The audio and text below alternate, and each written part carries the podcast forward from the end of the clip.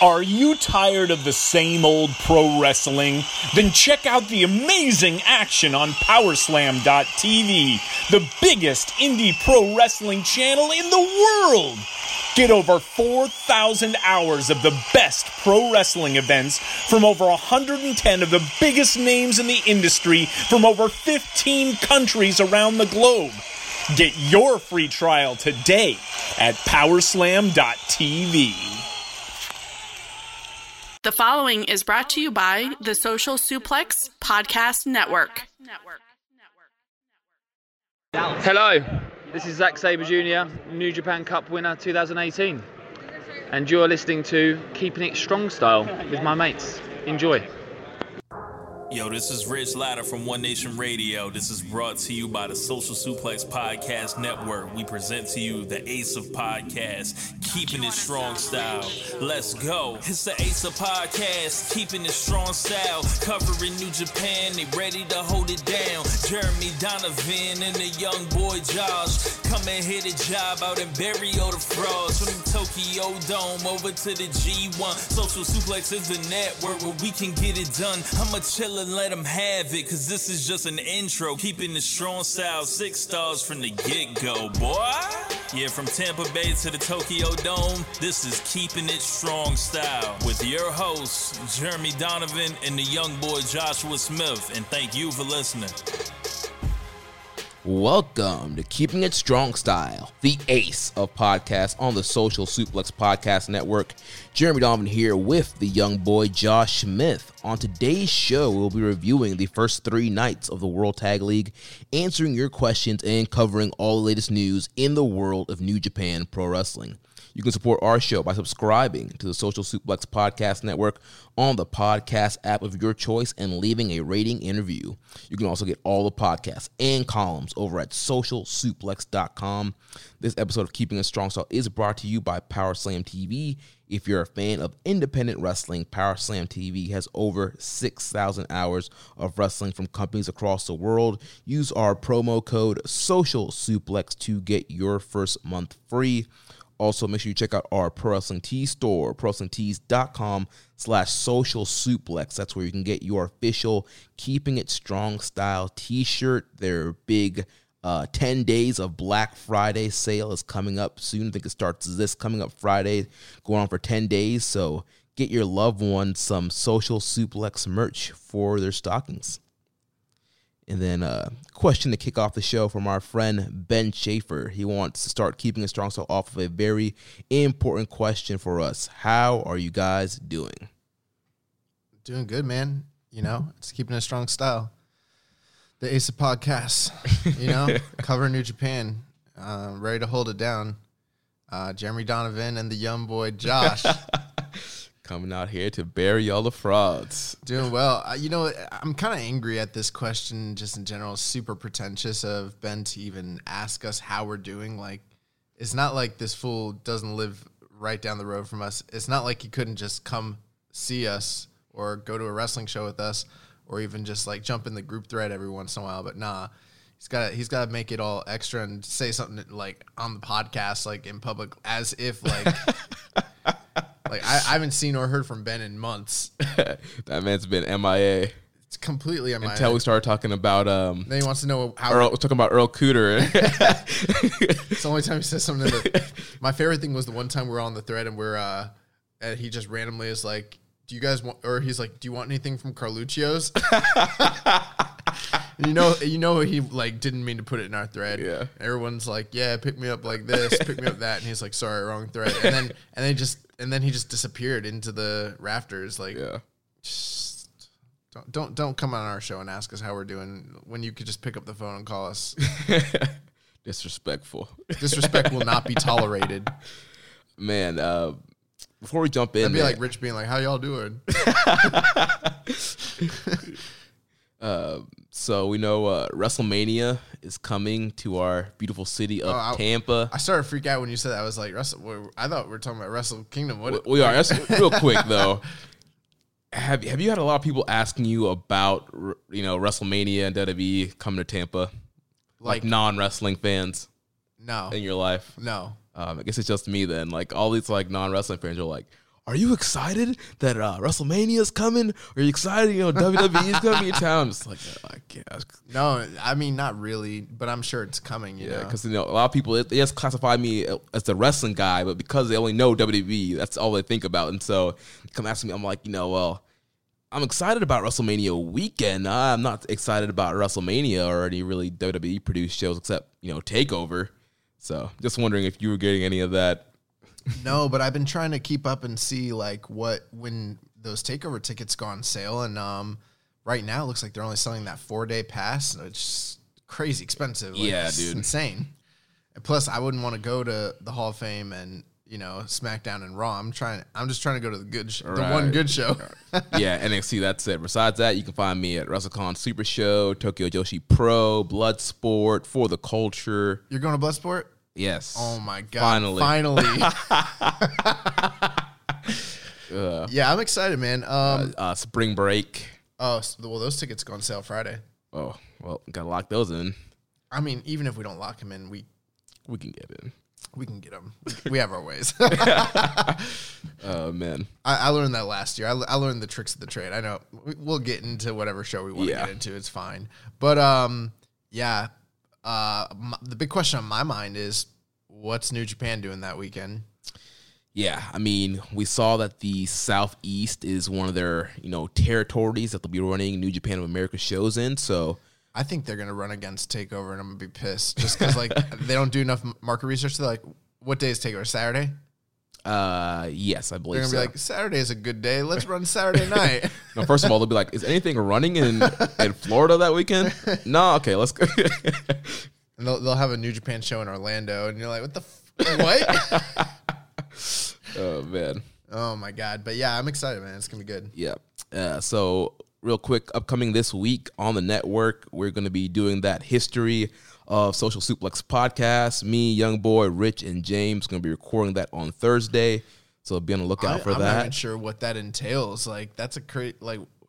What, what what we're gonna give give them a history lesson on on, on us or Yeah, like, yeah, and that's how we all started. How you know One Nation Radio, Social Suplex, and how that led into keeping a strong style and network and all that stuff.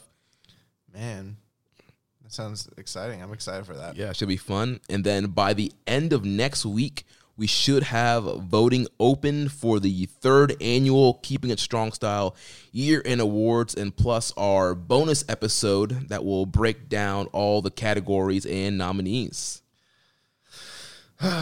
End of the year, there's always a lot of stuff going on. Plus, we got the FOH draft coming up Oh at the yes, end of the the FOH draft, our big uh, Christmas uh, episode. yeah, it's Oh man, good. we have a lot of great stuff coming up on gonna that word, man.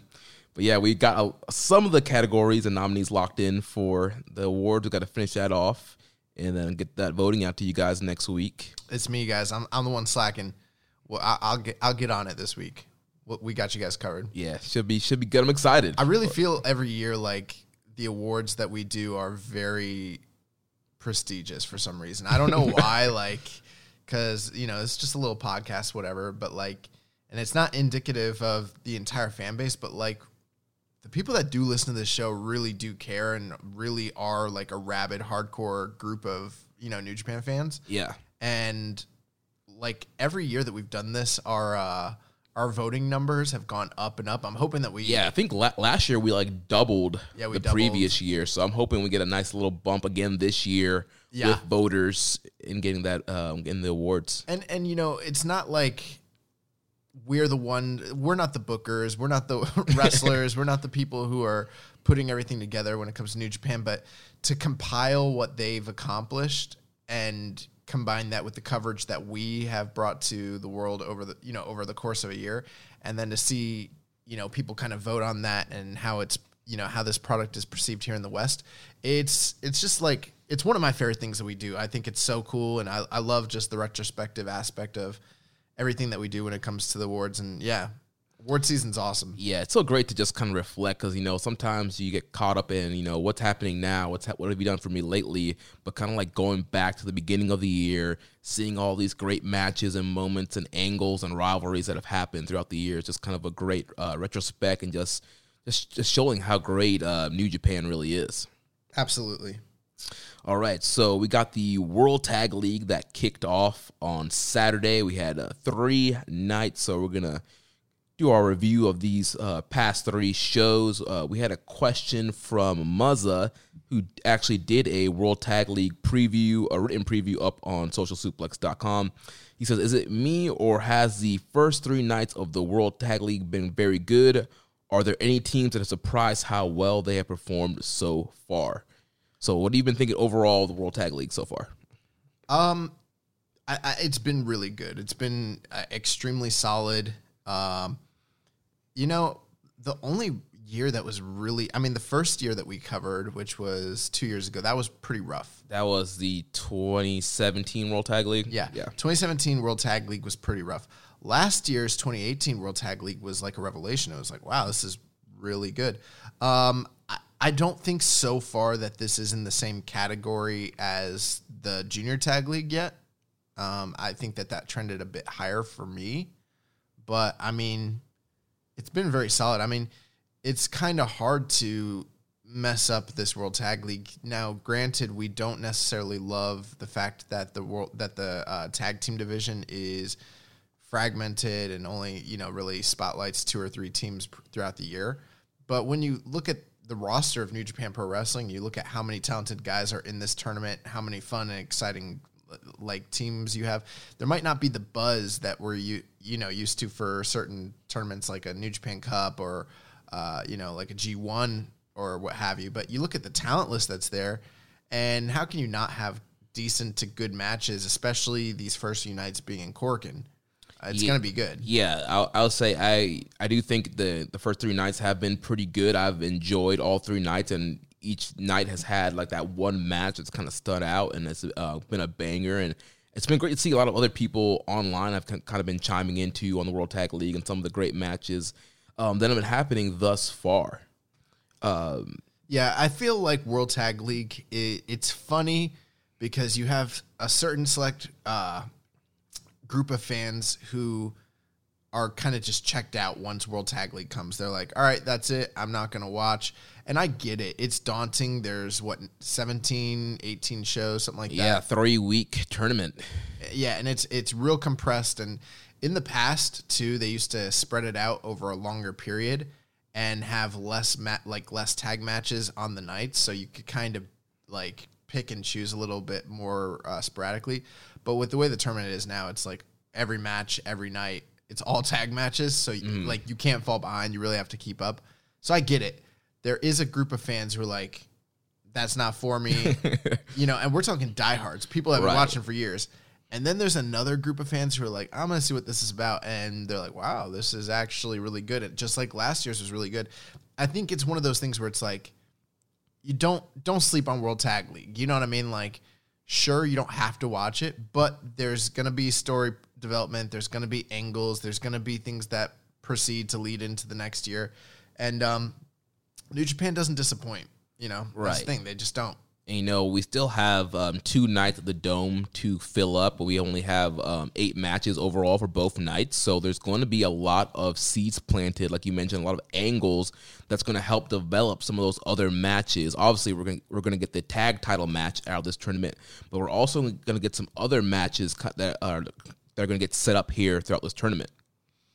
Yeah. I mean, and the, the the really good thing about all this is at the end of the tournament, the Young Bucks are not going to come out and undo the entire tournament and just insert themselves after three weeks of us covering this crap. I, I still swear to I still swear to God, like as much as I like the Young Bucks, that was one of the worst. Like it's like one of the most illogical booking things New Japan's ever done. I, I don't care if it made the match better. That, that sucked. All right, So so I'm still pissed about it a year later. all right, any team? Oh my god, what if they did? What, if they did? I'd be so pissed. I mean, it's 2019 in pro wrestling. I mean, CM Punk is back in uh, the WWE family. I mean, anything's possible. I might defend this title in Ring of Honor. I might go to New Japan Pro Wrestling. Where? Where you at, Punk? My God. Well, yeah, that that, that guy's not coming Yeah. ever. oh God. But uh, any teams that have surprised you so far? about how how good they are? Honestly, no. Um, I mean, everybody so far. I mean, maybe I'm off base here, and I don't want to. I don't want to sound like persnickety and be like, you know, what we said last week is the gospel because we're so smart. We know pro wrestling so well. It's not like that, but everything that we said last week, as far as what we expected from the teams, has been exactly what has been delivered on. Um, now that could change as the tournament progresses, but there's not a single team here that has performed less than what I thought they were going to, or higher than I thought they're going to. Everybody really has performed exactly up to the level that I was expecting them to. The one team, ah, the one team that might be per- performing better than I anticipated in a positive way is maybe Jeff Cobb and Mikey Nicholls. That's what I was going to say. And Muzza said that also. And I think a, a couple other people, uh, I've seen some other reviewers kind of giving some praise to Cobb and Nicholls. I mean, they're kind of a, a mishmash team. You have Cobb, who's from Ring of Honor. You have Nicholls, who's in Chaos. Right. And these two random guys just kind of thrown together, no rhyme or reason. And, you know, I don't think they've had any history of teaming in the past in any other promotions.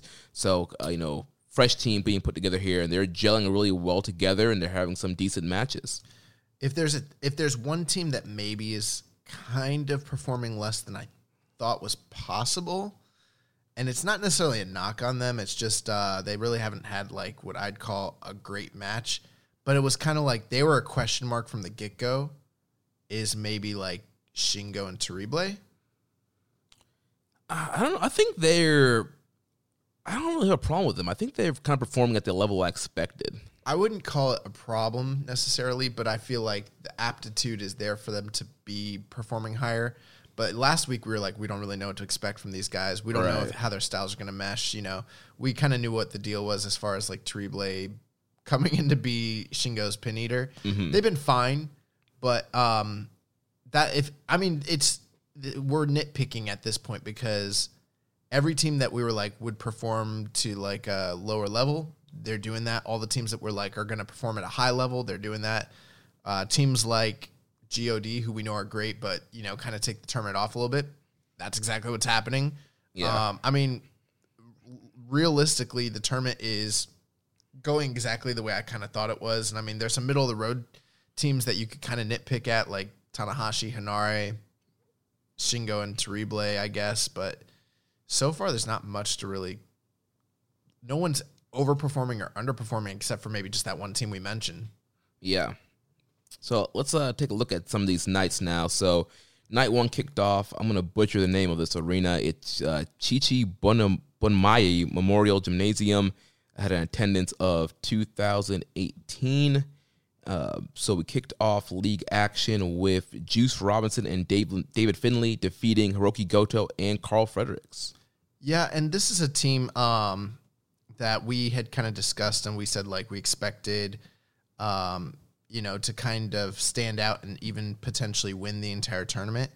And so far, that's kind of what I'm seeing from them. You know, at this point in the tournament, they they do seem like there's a fire behind them, and that they are poised to, you know, definitely stand a chance to win this entire tournament so far. Yeah, both guys seem really motivated, really excited to be teaming back together. That's the word I was looking for. I was, I was like, I was kind of rambling because I'm looking for the word. I'm like, what's the word? Oh, motivated. yeah, yeah, both guys seem motivated. Uh, Finlay, like we mentioned, he just looks shredded. He's in amazing shape, and you know they have they have their their matching like um, leather jacket, fur coat things, and their matching uh, color attire.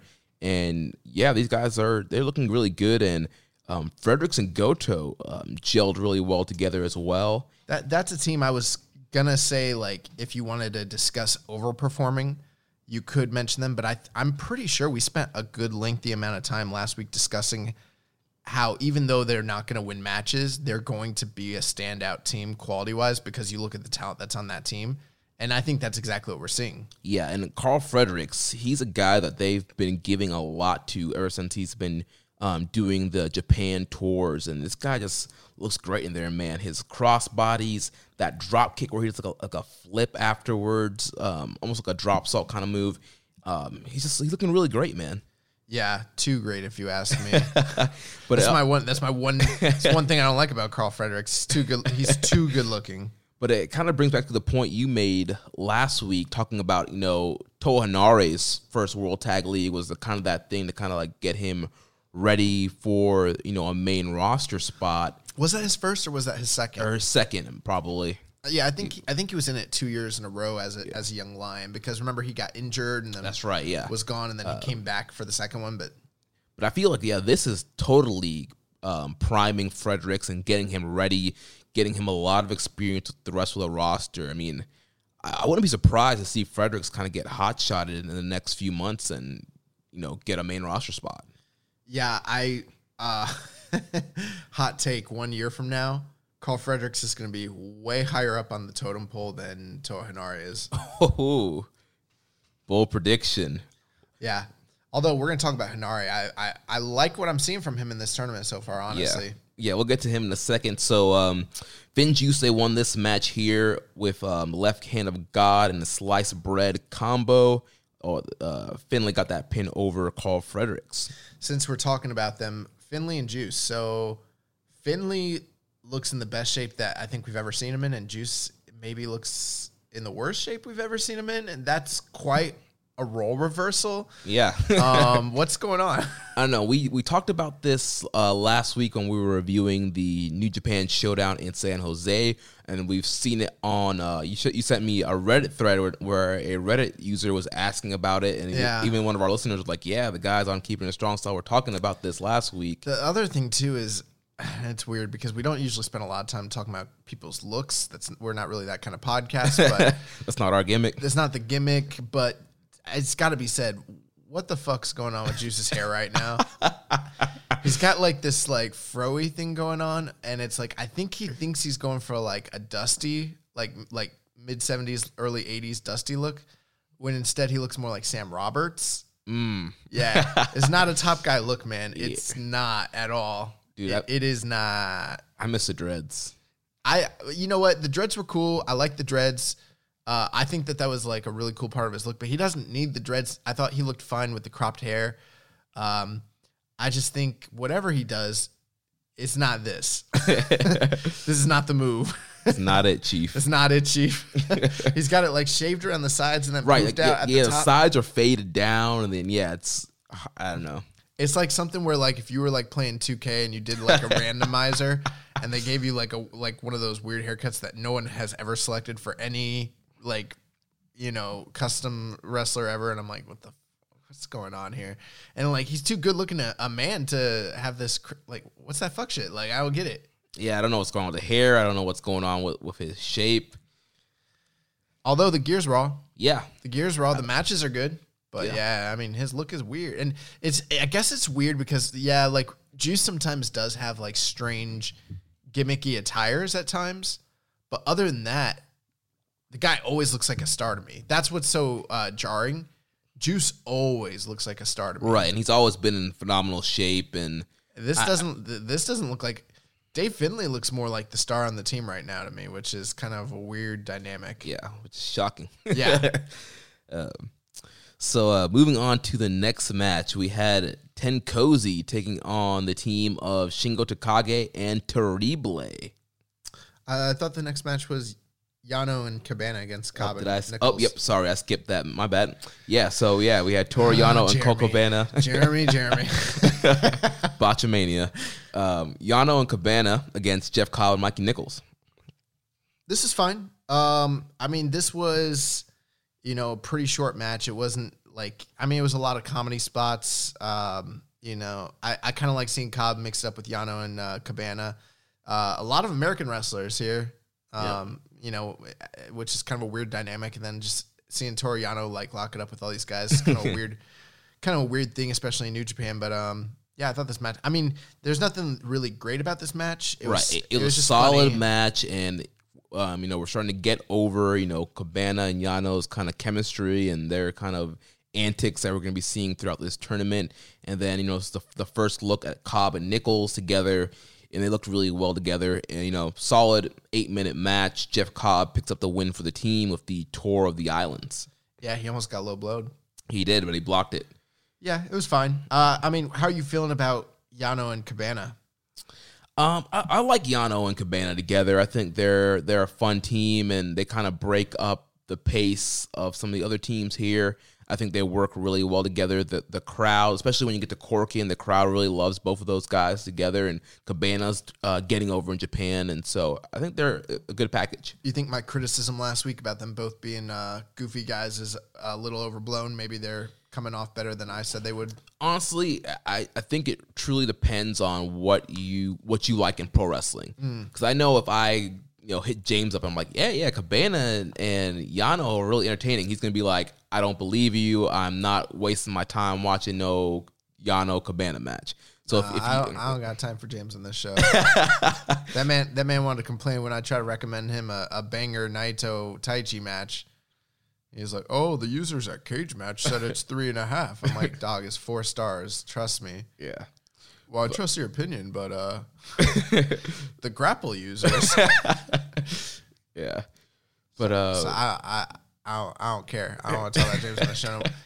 it all depends on how you feel about comedy wrestling. Like if you're big into you know, the Yano style, you're gonna like Yano Cabana. If, if the comedy thing's not your thing, you're probably gonna get sick of them. Or if you're just kind of in the middle, you, you might get a laugh here and there. But to me, you know, I, I've liked I like Toru Yano. I've liked him in the G1. You know, I've been a fan of Cabana. I've liked his ROH work. You know, going back to him teaming with CM Punk, the uh, Second City Saints, and just you know some of the single stuff he's done um, after that. And so yeah, I think they you know they're I like his series with uh. Oh man, what what's what's wrong with me? he had that series uh, for the NWA title with uh. Oh, with um, oh man, now I'm blanking. Um, he's um, Pearce. yes, Adam Pearce. Adam Pearce. Yeah. Yes, yeah, God. Yeah, I like the matches him and Adam Pearce had where they were like uh, it was the best seven series, and then at the end of it, they they both dropped the title and left. yeah, yeah. They had an NWA title match in China. Mm-hmm. Yeah, yep.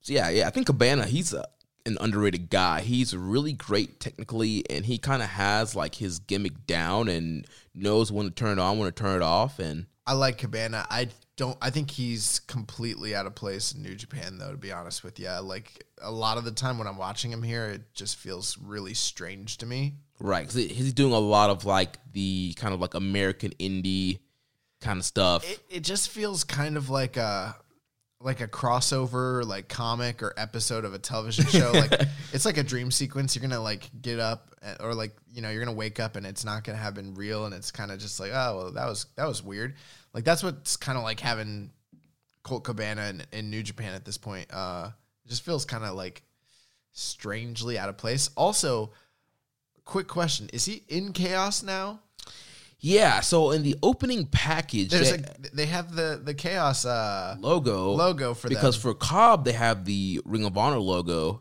and the Chaos next to Nicholls, but for Yano and Cabana, it's Isn't just Colt Cabana still with ROH? yeah. Well, I think I think he honestly I haven't watched ROH in forever. What's even Uh, happening in that company? dude? They're getting ready for Final Battle, and the card looks horrible. Remember, like last year's final battle was a banger. dude, most final battle battles. I mean, Final Battle used to be like one of the best shows of the year, and now they're they got um the main event Rush and PCO, and That, uh, that sounds kind of lit, actually. and well, I mean that'll be good, but as the main event, Bro, come on. PCO and Rush, they're gonna have a LA Park walk and brawl. A walk and brawl. Okay, style. what about what about Matt Taven and Vinny, Who's Vinny? the balloon guy? They're feuding. Yeah, I thought they were in the same group. they were. He turned on Taven. Taven's a babyface now. What?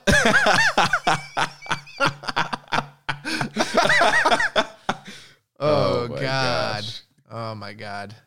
And so you're saying, um, God, we're so off track. but Yeah. it's it's World Tag League. so hold on, let me get this straight. So at the end of this month, the 30th, Mhm. um, what's his face's contract is up, right? Scurll, yeah. Marty Scrolls.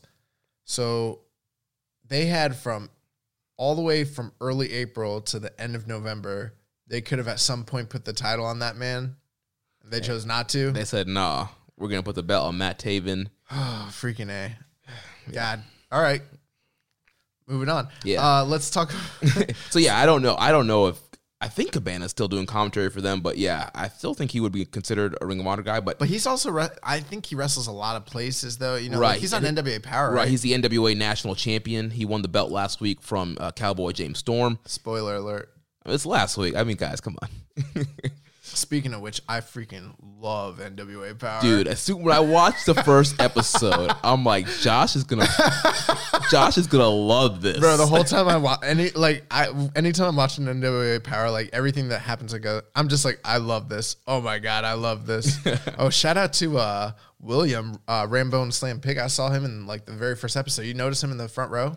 I think you're getting those two. I think they're, Are they two- not the same person? No, they're two different people. Who's William? Williams from the Wrestling Squared Circle, um, who we hung out with in um, In New York. I thought Ram- Rambo and Slam Pig is a different listener. God, I thought William was Rambone Slam Pig. Nah, Yo, y'all need to start going by your real names. Stop trying to kayfabe the show. All, all coming out here with aliases like you guys are workers. Get put your name on it.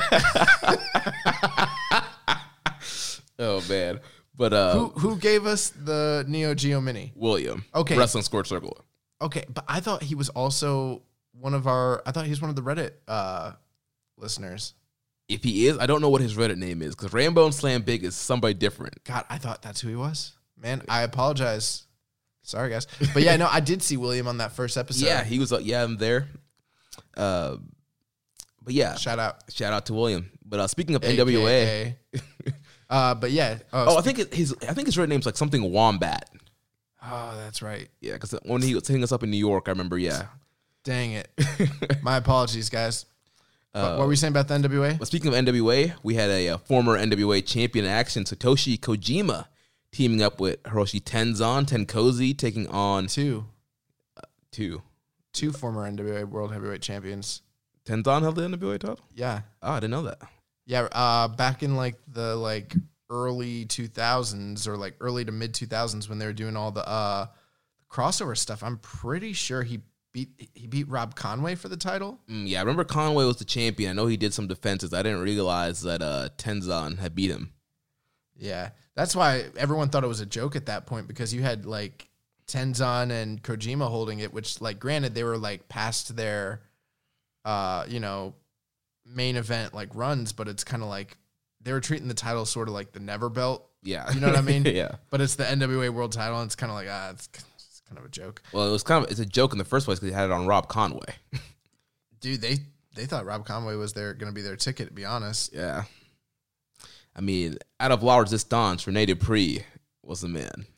dude.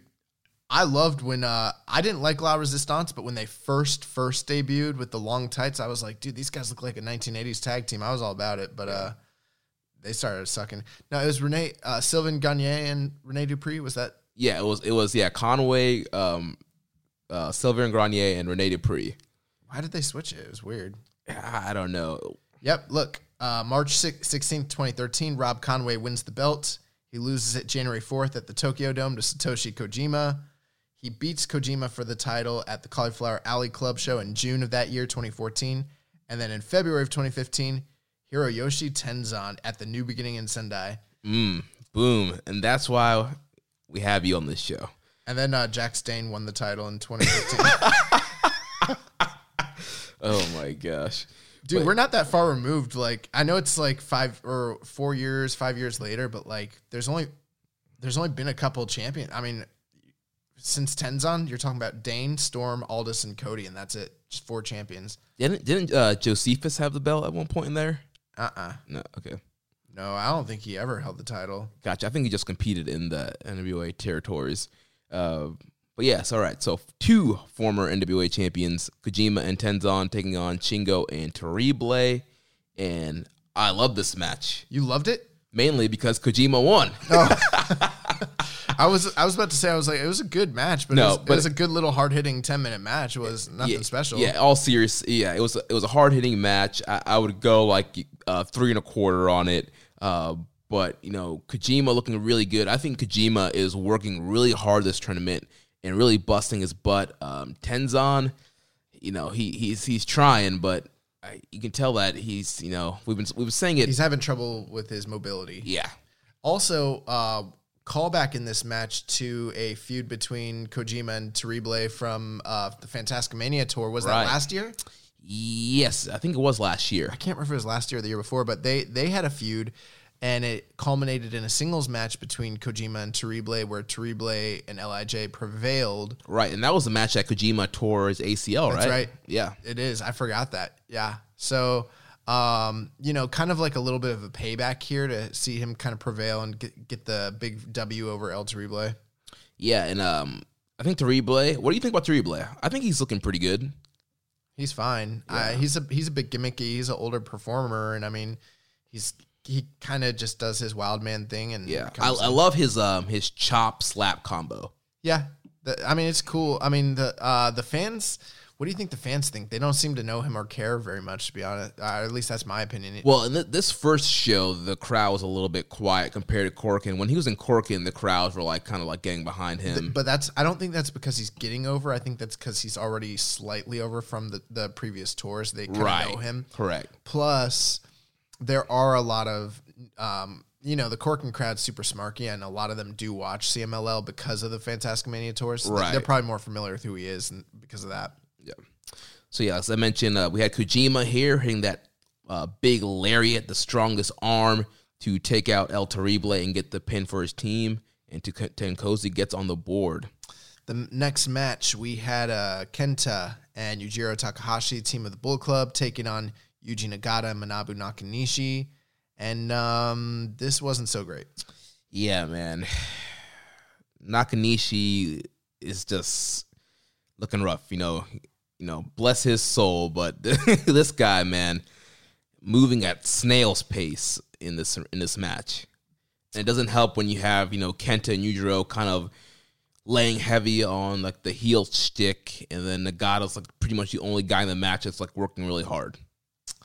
Yeah, I mean, this is kind of what we we told you guys last week to kind of be prepared for this. That of of all the teams that are out there, Nagata and Nakanishi would be one of the one of the ones that would you'd have probably a lot of trouble with as far as uh you know match quality goes. And I mean that's kind of what we're seeing. And I mean.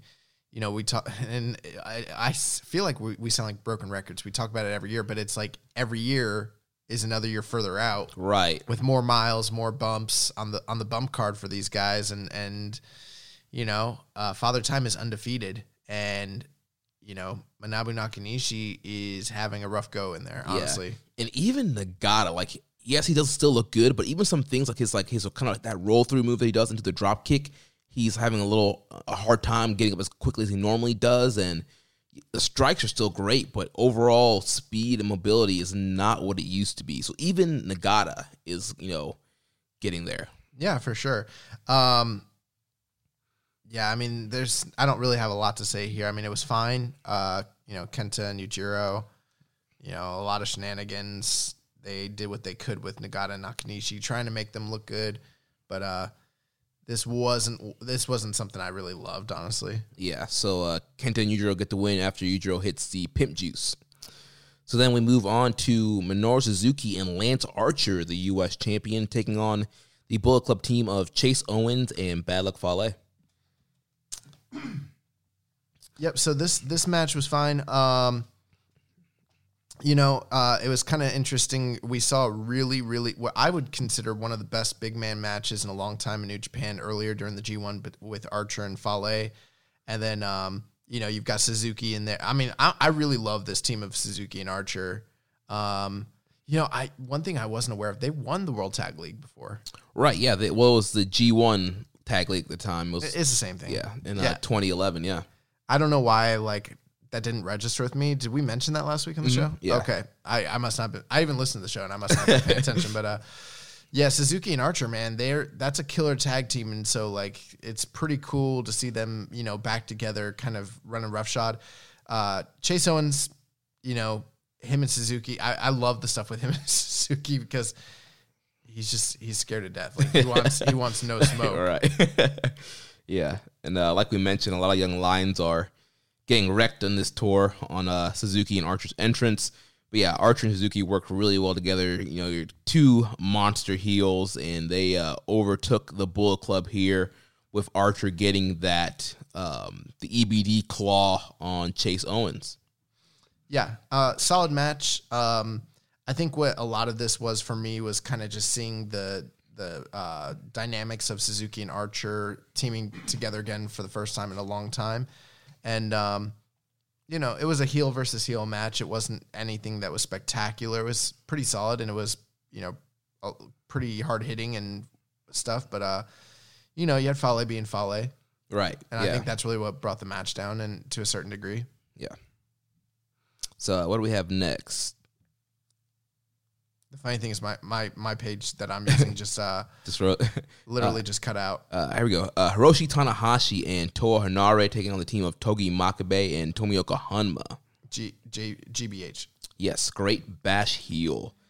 Uh, first, let's talk about Henare, man. Uh, new gear, Yep. new uh, ring jacket. Yep. I think he he's looking in pretty uh, good shape right now. He looks uh he looks like he's cut down a little bit. Yeah. Like he's uh toned down, slimmed up a little bit. Um I thought he looked fine before, but I mean, yeah, he's definitely l- looking like he's in a little bit better ring shape. And um you know, a, a slightly more like I, I don't know what the word is, uh, attitude in the ring, Yeah, like like a different approach it almost seems like. yeah. It's almost. I think. Uh, I think motivated could be the word for him here too. Like, Yeah. you know. You know. World Tag League. This is his time to shine. Uh, you know, the, a chance for him to get some wins. So I think he's. You know. Yeah, I, th- I think for him it's definitely that because he gets very few. We, I actually think not this year, but last year he had more singles match opportunities and more uh, opportunities to kind of be spotlighted than he has this year. This year, Right. He's been in a lot of multi mans. yeah, exactly. And I mean, anytime he's been in a singles match, they've kind of, uh, as uh, other than him wrestling Young Lions, he's been on the losing end in most cases. And even s- some of those matches weren't even really that highlighted. I mean, you could have blinked and missed hit, all, all the singles matches this year. So um, you're absolutely right. This is the one time where he gets a, a big opportunity to kind of step up and show people what he's capable of. And, um, you know, the fact that he's teaming with Tanahashi is also a big part of that. Uh, I, I do got to wonder how much of this is a test for him, uh, you know, because we're at a point where Henare has been main roster two years now, basically. Yeah. and it's kind of like you know they've got a whole new crop of young lions talent from around the world coming in. And w- this is kind of what we're waiting to see is when is this guy gonna step up and and you know i know a lot of it is booking but a lot of it too is you get out what you put in. And i'm wondering you know not to question him necessarily because i'm not a wrestler but you know there's got to be some sort of reason that up till now he hasn't been pushed the way that we kind of expected that maybe he would have been Right. And he's getting in that danger zone where he could be lapped if something doesn't happen within the next year. I think he has been by some guys already. Yeah. for sure. Um, and you know that they're they're bringing in uh, some of these young lions that've been out on excursion. I mean, we're not that far away from the returns of guys like Oka and guys like Kawato, and you got to wonder like when they come back. I mean, they're probably going to come in with pretty big gimmicks. I mean, they're going to pass Henare. Yeah. You know? There, and there's been a lot of new talent that's been brought in since you know he made his rise to. I mean, we've literally seen the roster turn over like twice. We've seen Right. like a whole group of guys And the- leave, and other people be called up to fill those spots. And Henare's just been, been a guy that's kind of been stuck in one spot. So And then uh, the LA Dojo Young Lions, I mean, those guys are chomping at the bit. They're right on his heels, Precisely. especially Karl Fredericks. So, uh, but yeah, I thought he looked really good in this match. I think uh, him and Tanahashi work really well together. I, I agree. I love their uh, sling blade leg trip uh, sweep combo. Yep. Their version of the high low. I think that's a really great combo. And it's this is an interesting matchup too because you have Toa Henare who has in the past teamed up extensively with Togi Makabe and Tomoaki Honma. And you know, earlier this year was cutting promos talking about how he wanted to revive Great Bash Heel. He wanted to be the third member of Great Bash Heel.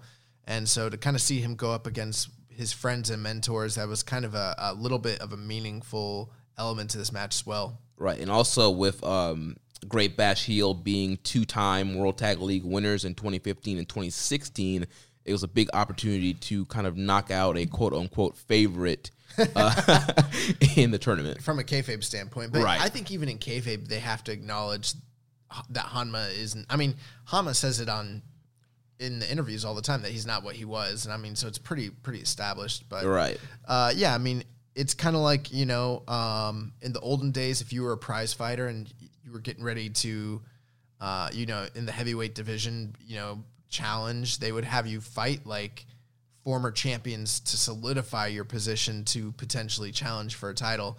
And even if some of those names weren't quite, you know, uh, something that comes to mind is like Marciano versus Joe Louis. You know, Joe Louis was nothing compared to what he'd been in, the years past. Marciano wrecked him, but that strengthened Marciano's record. And you know, same same same idea applies here. Like, yes, Makabe and Honma aren't what they used to be, but in kayfabe, like you said, former champions. So that strengthens the uh, contendership for anybody that beats them in this tournament, which I gotta imagine will probably be a lot of teams. Yep, and that's what happened here. Tanahashi hit the high fly flow on Honma. Are you surprised by that? What that uh, Tanahashi got the win? No, that Tanahashi's breaking out high fly flows and for tag league.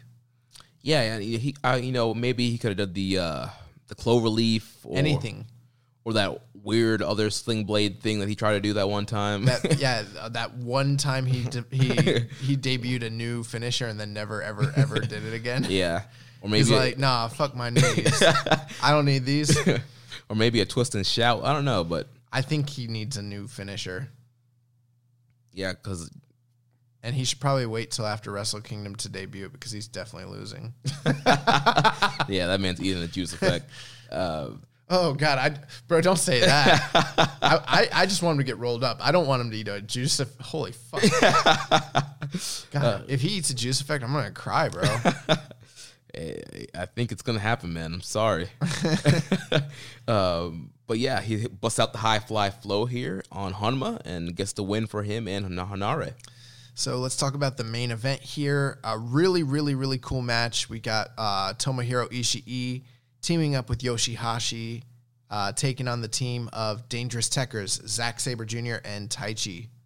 Yeah, I thought this was a very good main event, the the best match on the show. So if you're kind of uh, cherry picking, looking for something to watch, I would definitely watch this main event. Uh, we've seen Ishii and Yoshihashi team in the past. They challenged uh, God earlier this year, uh, so they teamed quite often this year with Yano kind of teaming with um, Makabe and Taguchi with the six man uh, division, and so they've been gelling really well. And you know, as much as we we uh, rag on Yoshihashi, um, he is a very hard hitting guy, and is you know he has the mechanics, and so him and Ishii together have been really well. And then uh, Saber and Taichi have been one of my favorite teams to watch thus far in the tournament.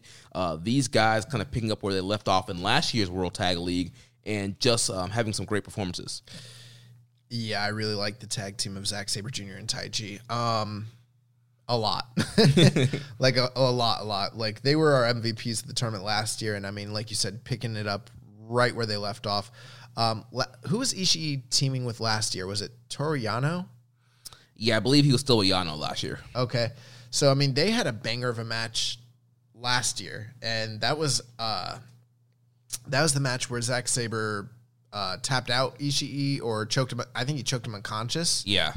which was nuts. if you haven't seen that match, it's a pretty cool match. So I mean this was kind of like part two of that match, and uh, uh this was just awesome. Like, you know, um even if you're not gonna watch the whole World Tag League, you should probably go out of your ways to at least catch some of these recommended matches. And if you're going to watch one match from this night, this should be the one because this Dangerous Tekkers team, man, they are freaking awesome from the double team moves, from the, uh, you know, their, their backstage promos, their antics in the ring, the chemistry, the, the way they play off one another.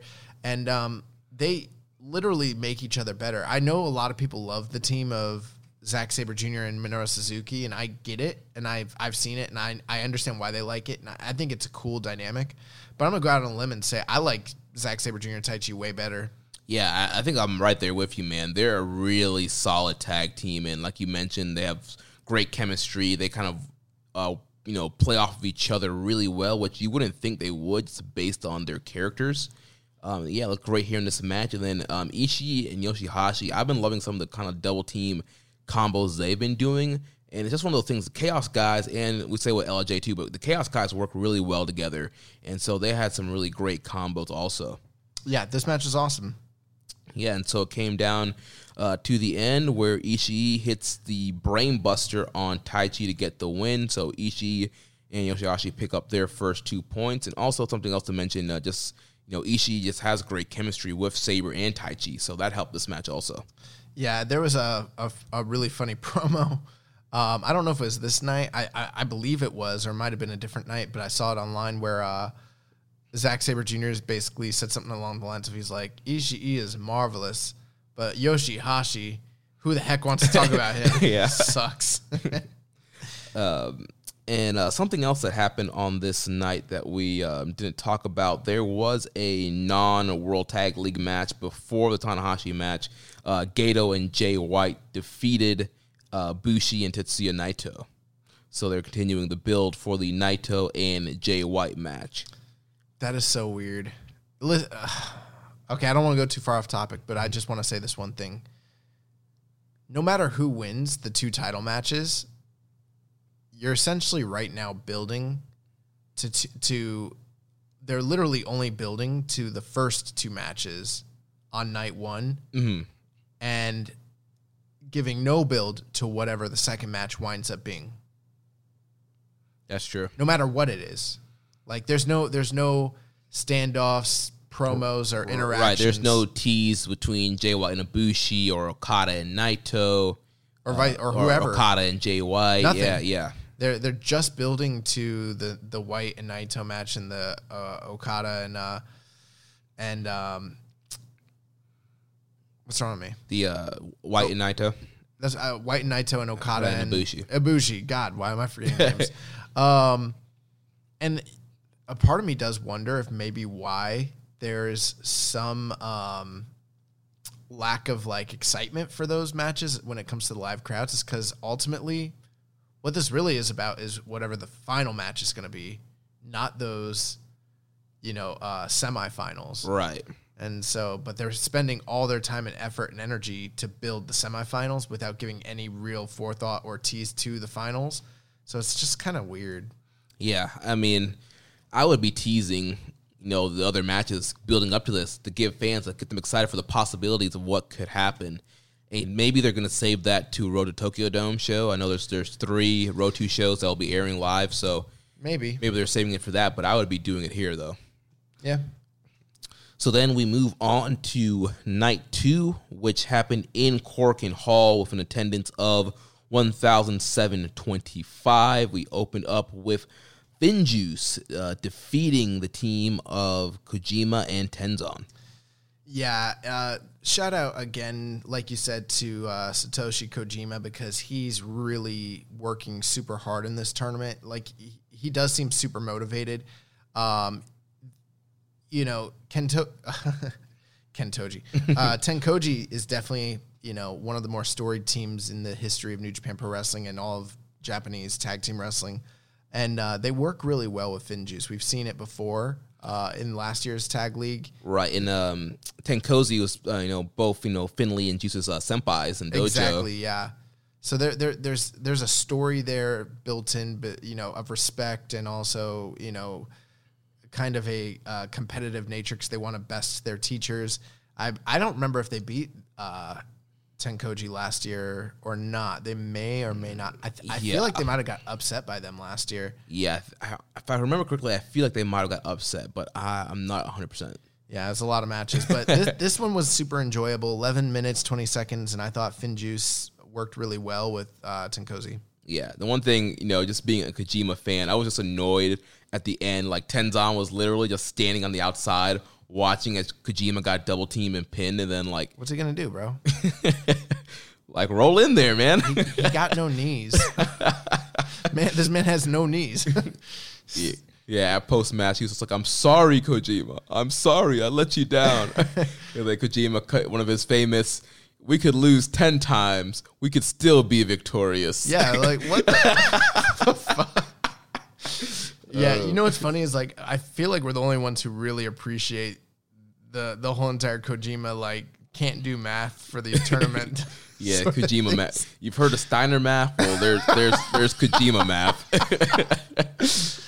Oh my god, I, I wish I knew that. Uh, I wish I knew that freaking The Steiner Math the promo. Math promo because I would I would parody it right now, but like I, I Oh don't. my God. I know it's something he's like he's like he's like you got a 50-50 chance, but then you got to take that out. Like You got a 33 and a third chance. yeah, Dude, we need to make like um Kojima like motivational posters.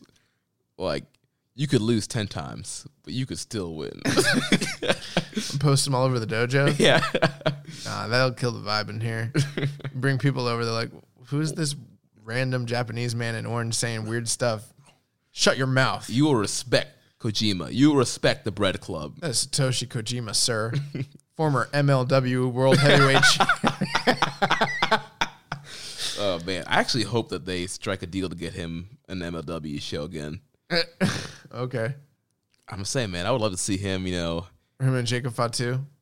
dude, I saw clips from the Fatu LA Park match, and it looked freaking awesome. I'm sure it is. He's a super talented Yeah, guy. dude. But they, they locked uh, Fatu down for a couple years, so you're gonna watch him. You gotta watch him in ML That's good. No one else wanted to, which is weird.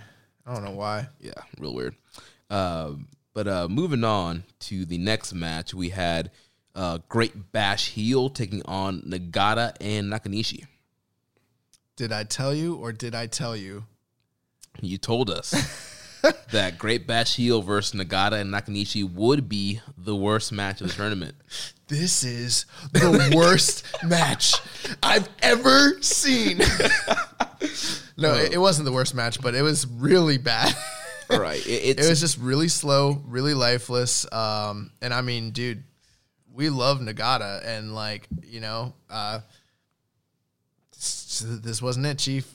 yeah, man. Like, And it went nine minutes. What's weird is the last match went like 11 minutes, 20 seconds, but it felt like it was like six minutes maybe.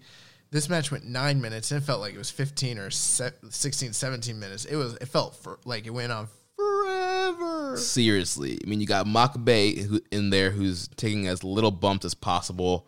Honma who can't go, Nakanishi who can't go, and Nagata who's like he can still go, but he's you know losing it. I don't, I, I'm not going to say Nagata's losing it yet, but like it, it's a long tour.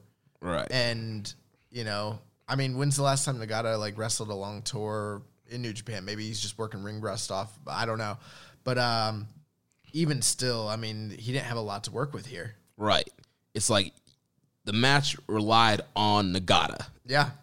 And it, there's only so much. Like, he's awesome. I love Nagata, but there's only so much he can do at this point. Dude, I'm sure that I'm sure when I t- when I said out loud that this would probably be the worst match of the tournament, there's probably like some diehard Puro fanboys out there who are like, "Well, Makabe had a really good match with Suzuki a couple years ago, and did you not see his G1 last year? Like, people sleep on Makabe; they don't even know. And Honma's getting better. I mean, he's really improved since he's been back. And you know, Nakanishi was doing topes. I think you're really uh, these these people. They don't know what they're talking about. Like, and then they produce this. Like, I'm sure there's someone out there who probably had that mentality, but like, facts are facts, and you know, all really talented wrestlers, all have given a lot to the industry, and probably still have more to offer. But on this night, this was not their night. This was a bad match. Yeah, this this was rough.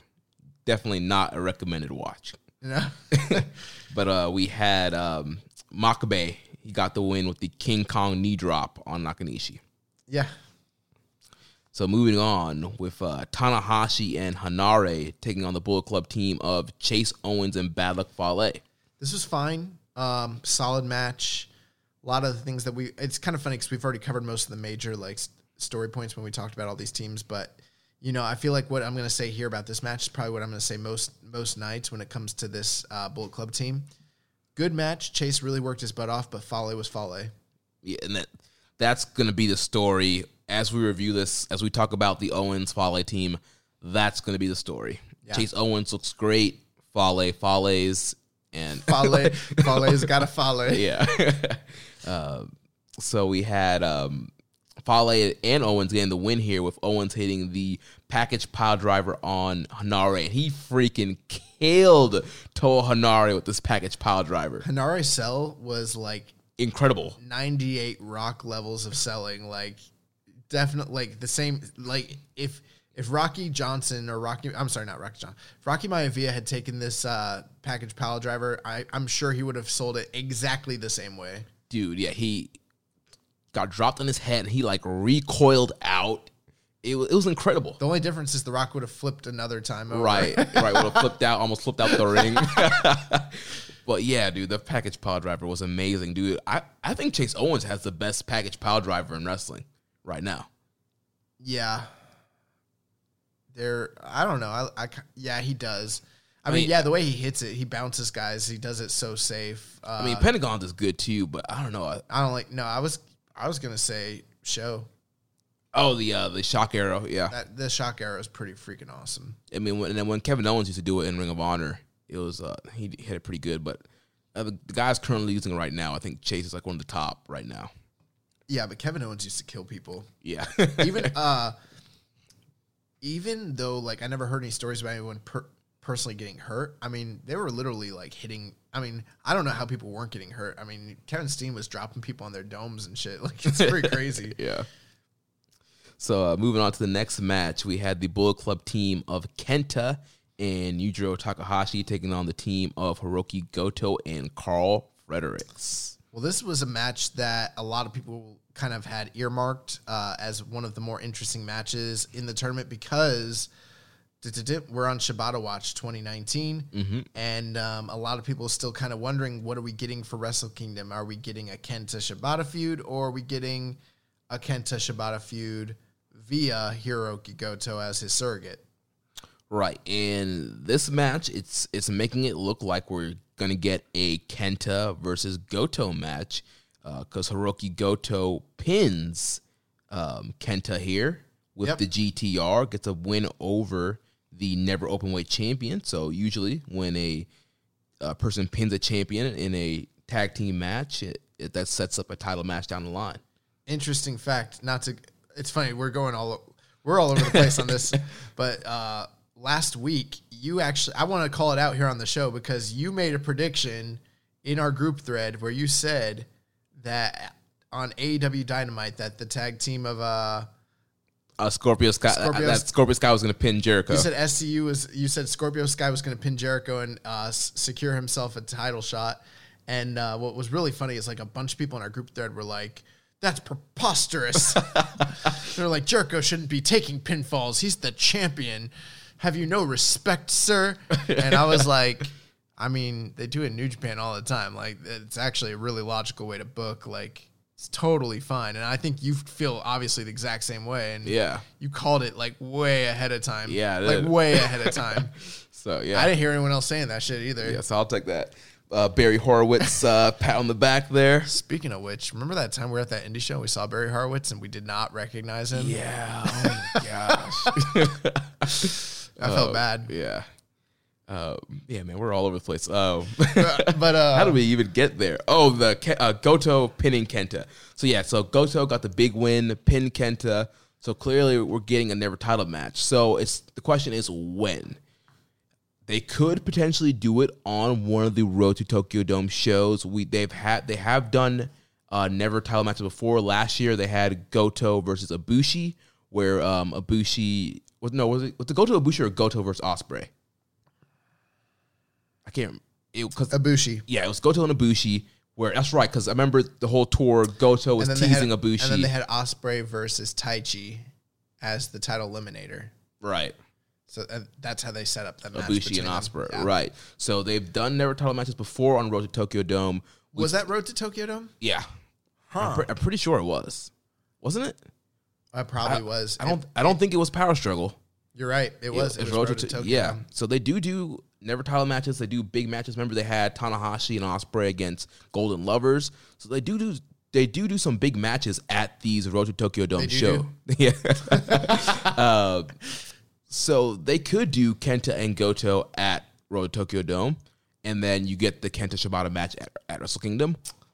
Here- But here's the only thing, and and they could do that for sure.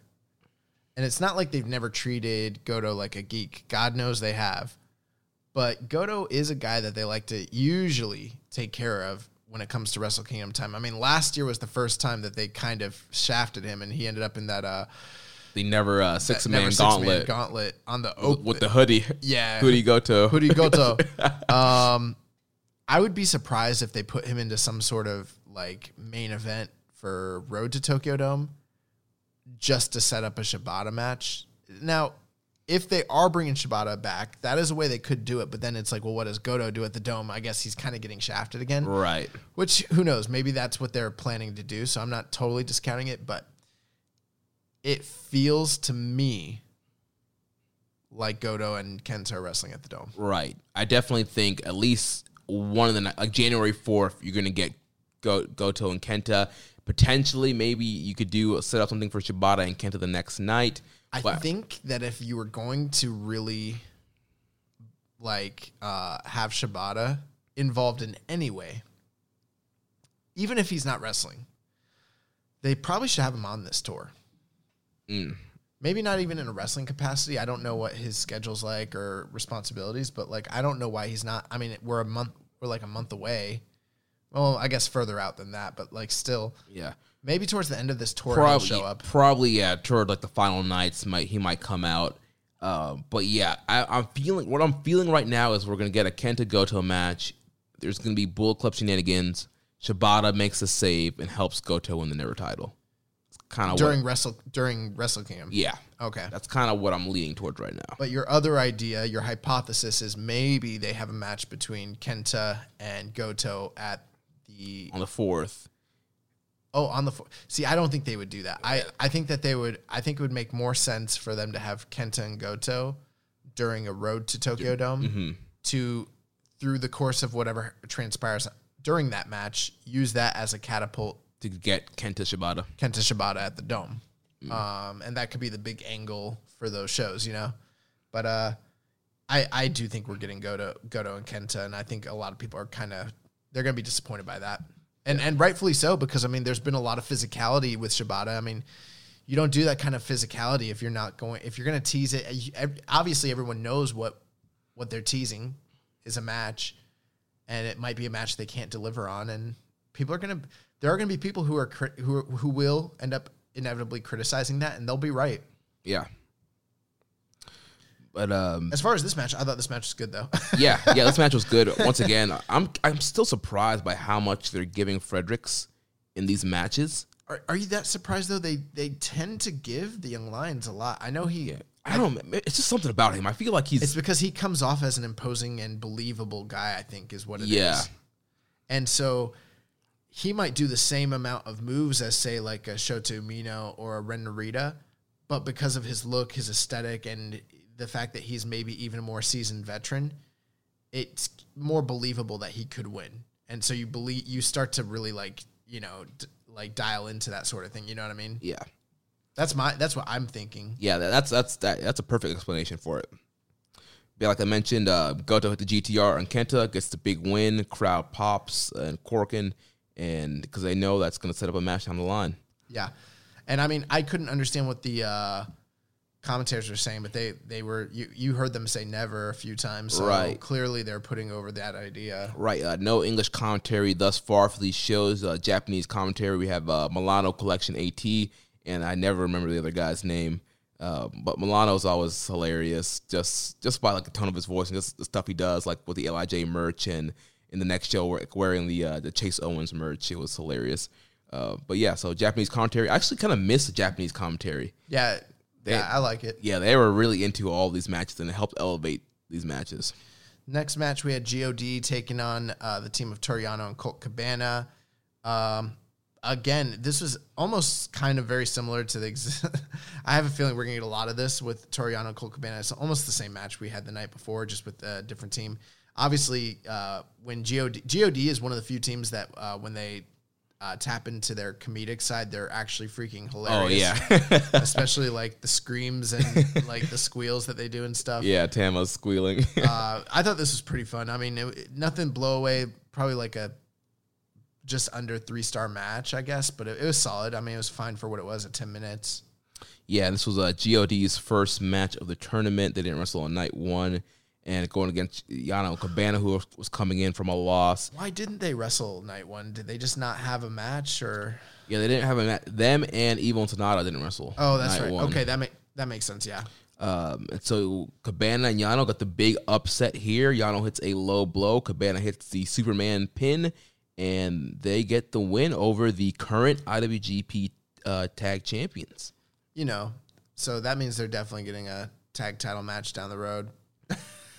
That's the setup for our Fatal Four Way Triple Yeah, Threat or whatever. the fatal four way. yeah. Do you think uh do you think Yano's like the wrestler with the most like pinfalls in tournaments over like major like champions who never gets a title shot off of it Could be. in history? Like he might be. Yeah.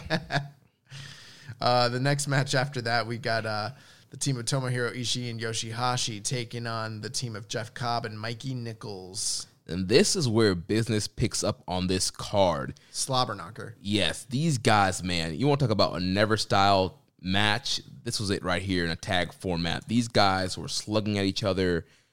Cobb was throwing dudes all around. Nicholls looked good. Man, this was Up to this point, the match of the tournament, even better than the Dangerous Tekkers and Tomohiro Ishii Yoshihashi match, in my opinion. Yeah. Did you you agree? Mm-hmm. Okay, Yeah. I we haven't talked about it, so I didn't know. Yeah, how I you had this felt. at like 375. I, I yeah, that's probably yeah, three seven five is probably right. If someone went four, I wouldn't be surprised. Yeah, and I've seen a couple four star ratings being thrown out, but yeah, this was a banger, man.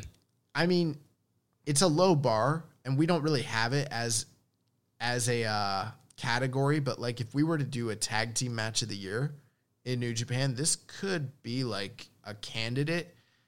And again, it's because there's there's not so many great tag team matches throughout the year, but this was something that I just thought like was unexpectedly great.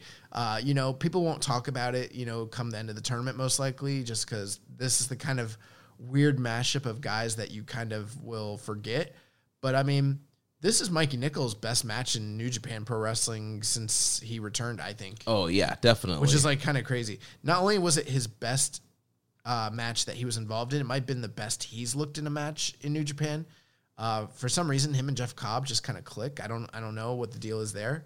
Um, I, I don't know. Do they have a friendship or a background together or anything like That's that? what, I can't remember them. I feel like they've always been in kind of different places throughout their careers, unless I'm mistaken that they had some kind of tour together somewhere. But I mean, Jeff Cobb has shown himself to be a very adept tag team wrestler in the past, and obviously we know Mikey Nicholls. Uh, the mighty don't kneel. exactly. Um, and then you know teaming them up with against Yoshihashi and uh, Tomohiro Ishii. I mean, it does make all the sense in the world why this was great, but it was also it kind of came out of left field, and I was like, man, that was a really really good match. Yeah, and I'm loving this combo that Ishii and Yoshihashi started doing. It's like uh, Yoshihashi hits a code breaker, Ishii then hits a German, and then follows up with a lariat. Yeah, It's awesome combo. everybody shined here. Everybody looked good, including Yoshihashi. Uh, best best Mikey Nicholls match in New Japan during the second run. Uh, really, just high high recommendations. Yeah, Ishii hits the brainbuster on Mikey Nicholls, and Tomohiro Ishii and Yoshihashi get another win. And then Cobb and Nicholls get their first loss. And then the next match, this was a highly anticipated showdown between uh, Suzuki Gun stablemates. You had Minoru Suzuki and Lance Archer taking on the team of Dangerous Tekkers, Zack Sabre Jr. and Taichi. And this freaking ruled. Yes, this match was freaking awesome. Suzuki Gun explodes, and it was an awesome match, dude. The interactions with all four guys were great. Um, the strike exchanges um, with Suzuki and uh, Sabre, Sabre trying to prove that he, you know, he's a real man and trying to take those strikes from uh, Suzuki, but just kept getting mowed down. Dude, last year we had a really, really good match when it was Dangerous Tekkers against Suzuki and um, Iizuka, and Iizuka, and you kind of replaced Iizuka with Lance Archer, and you got a more active version of that match. That match was mo- mostly about Suzuki and Zack. This match was more about all four members, although the interactions with Suzuki and Zack Sabre Jr. were freaking awesome, especially the moment where uh, Suzuki's in the in the middle of the ring and Zack just keeps striking him, and he's like, "Hit me, Zack!" Yes, that was great. And just the way Sabre was crumbling from all Suzuki's shots. And I liked how Sabre would counter a lot of Suzuki's strikes with submissions. He know that the strikes are coming, so he quickly got submissions on. Um, even uh, Suzuki and Taichi had some strike exchanges. Dude, Archer still has it out for Zack from the G1. Mm. Like, there's still heat between them from their, their their match in the G1. Like, it's it, it- and it, that was another story element here. Like, this was really, really, really cool. Um, for me, match of the tournament. Oh yeah, this is my match of the tournament. Um, Dangerous Tekkers are my uh, MVP of the tournament thus They're far. killing it, man. Uh, they've been looking great, and The, yeah, the other team behind them is probably Ishii and Yoshihashi. I'd say. yeah, mm-hmm. yeah. Uh, but yeah, this match definitely go out of your way to watch this match. This was great. Just the striking, the the submissions, the, co- the escapes, the combos, the story, but a lot of it too was like the story, the facials, the character. Like you know, we talk about like you know people always complain about like Jay White matches, like character matches, but like this was like a character match, even though like it was like heavy hitting and very high octane. Um, but there was so much like there's there's a lot of story there, which was just it was freaking awesome. Like all these guys played their roles like to a T, like perfectly. Um, and a lot of really good near falls like towards the end. And I mean, I really wasn't sure who was going to win here, to be honest. Right, yeah, it came out to um, Suzuki and Sabre, and um, Sabre caught him in uh, a European clutch for a near fall, and then Sabre finally ended up cradling him up for the uh, for the win. And I think they, I think he did. They, cr- uh, I don't remember what happened last year in the match they had. trying to remember. Dude, yeah, it's I think Dangerous Tekkers beat them last year also. right. I think they pinned Iizuka. I'm pretty sure, yeah. Do you think that there is um like any because he pinned Suzuki, right? Yeah, Do you think that that is, you know, kind of telling? is it setting up everybody's dream of Sabergoon? You got to wonder. Yeah, I mean, I don't know. But uh, at the end, all these guys like basically like squash the beef, right. shake each other's Fist, hands, fist bumps. fist bump. Suzuki gave a fist bump to Miho Abe, which was hilarious. and there was a spot in this match earlier where Archer like got in her face and was scaring her. Dude, I mean, we've seen it two years in a row now. Zack Sabre Jr. and Minoru Suzuki is like this low key dream match that I really, really, really want in New Japan Pro Wrestling because their um their technical wrestling like against one another, it's on a different level. Like it really is, and uh, I want to see them, even if it was just an exhibition or whatever. Like I want to see these guys go face to face. Let's get at that blood sport. oh man. And then uh, time for the main event. So we had the team of Evil and Sanada, Lij, taking on the team of Shingo Takagi and El Terrible, Lij. So interfactional warfare here. Yep, Lij explodes after a Suzuki gun explosion. Uh, uh, unless you want to get technical and say El Terrible is technically uh, Mexican export. Right, He, is. Uh, he's actually like the only member of Los Ingobernables left that's still left. because um, Rush and um, Rush is gone and Rush's dad's gone. I don't think there was anybody else. I'm trying to remember who was in. Um, was it La Mascara? I don't, yeah, I don't I think. forget who's part of Los Ingobernables. I could find out. Yeah, but yeah, because I think I was like looking on. Um, Yeah, I was right. La Mascara, but I think La Mascara is in AAA now because he they had that whole like crazy. Yeah, he left a couple years ago. Um, yeah. Uh, well, technically, Tetsuya Naito is a member of Los Ingobernables. so the only two active members of Los Ingobernables are El Terrible and Tetsuya Naito. So yeah, I mean it's pretty much like done yeah, in, in Mexico, at least for now. That's pretty crazy, huh? yeah, it is. yep. No, La Sombra's gone. Rouge is gone. Rey Scorpion's gone. La Bestia del Ring. Yep. La Mascara. Yep. You're right. Yeah, Wow. it's crazy.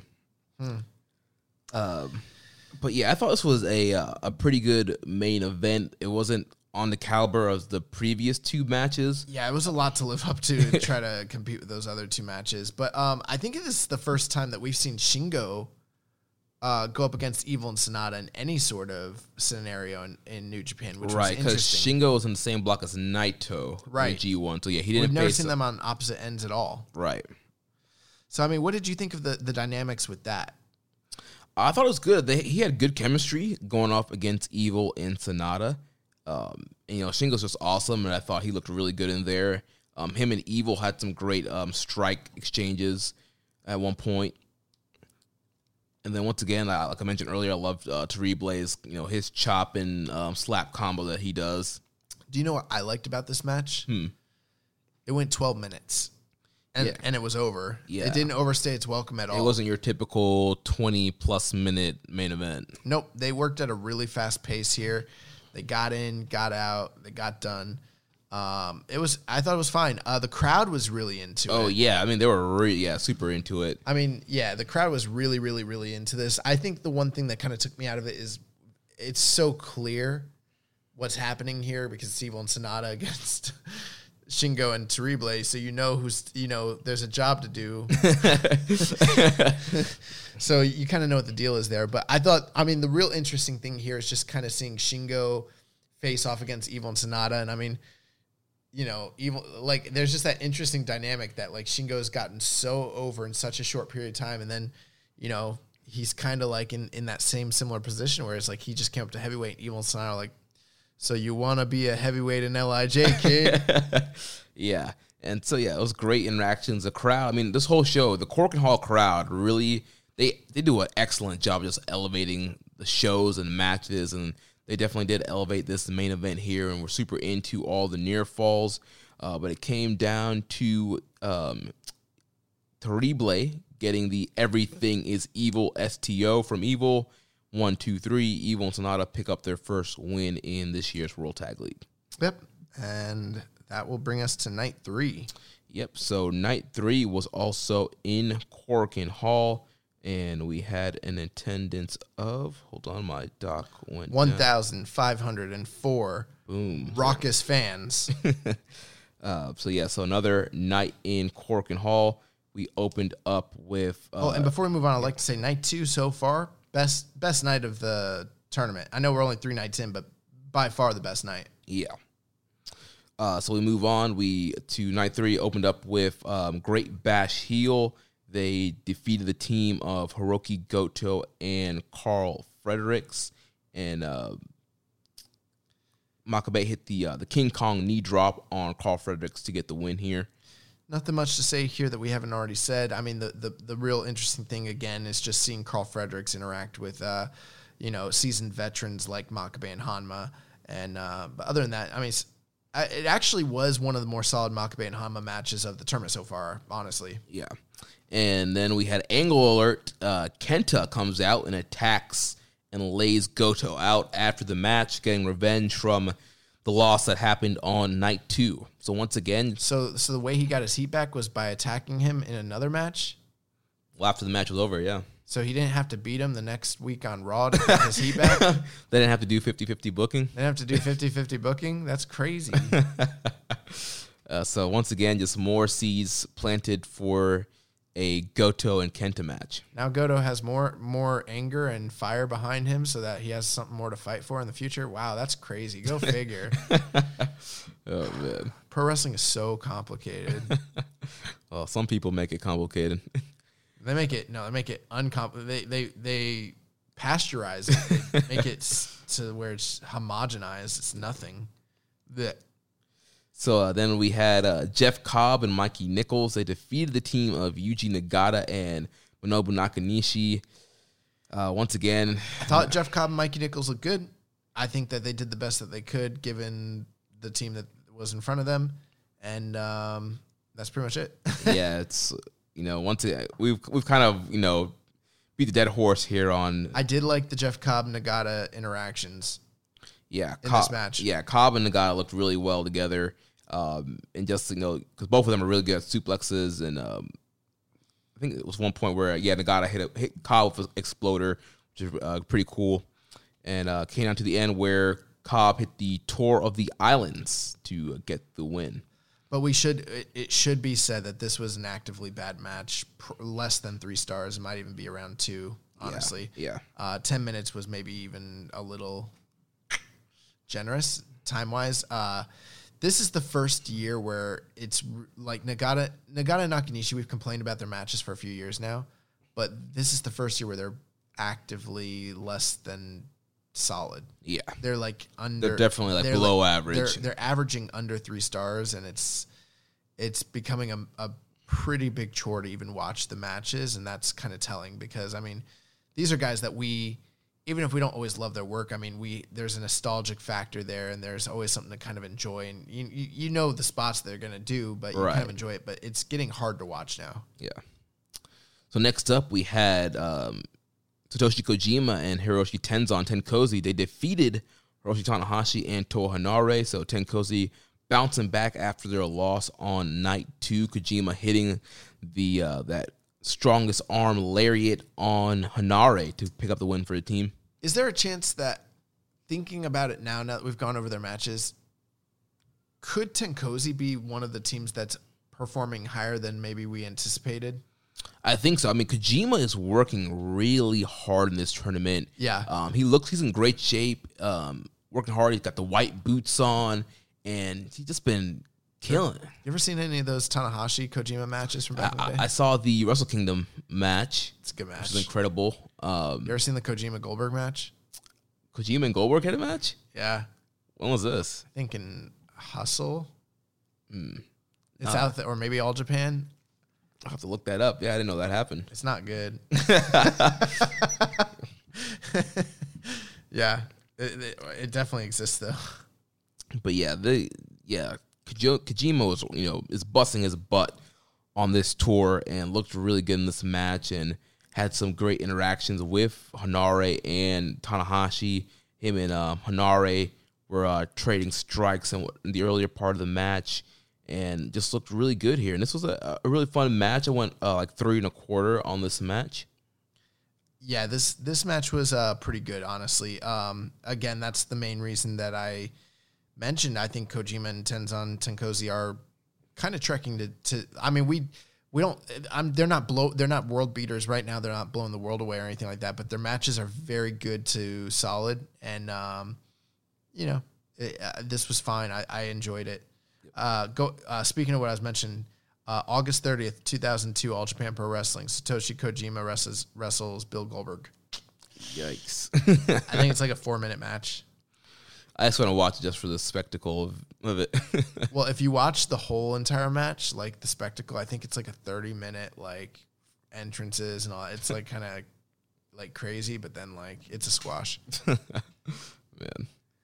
So then the the next match after that, we had the feud that will never die: Toru Yano and Colt Cabana taking on the team of Suzuki Gun, Minoru Suzuki, and Lance Archer.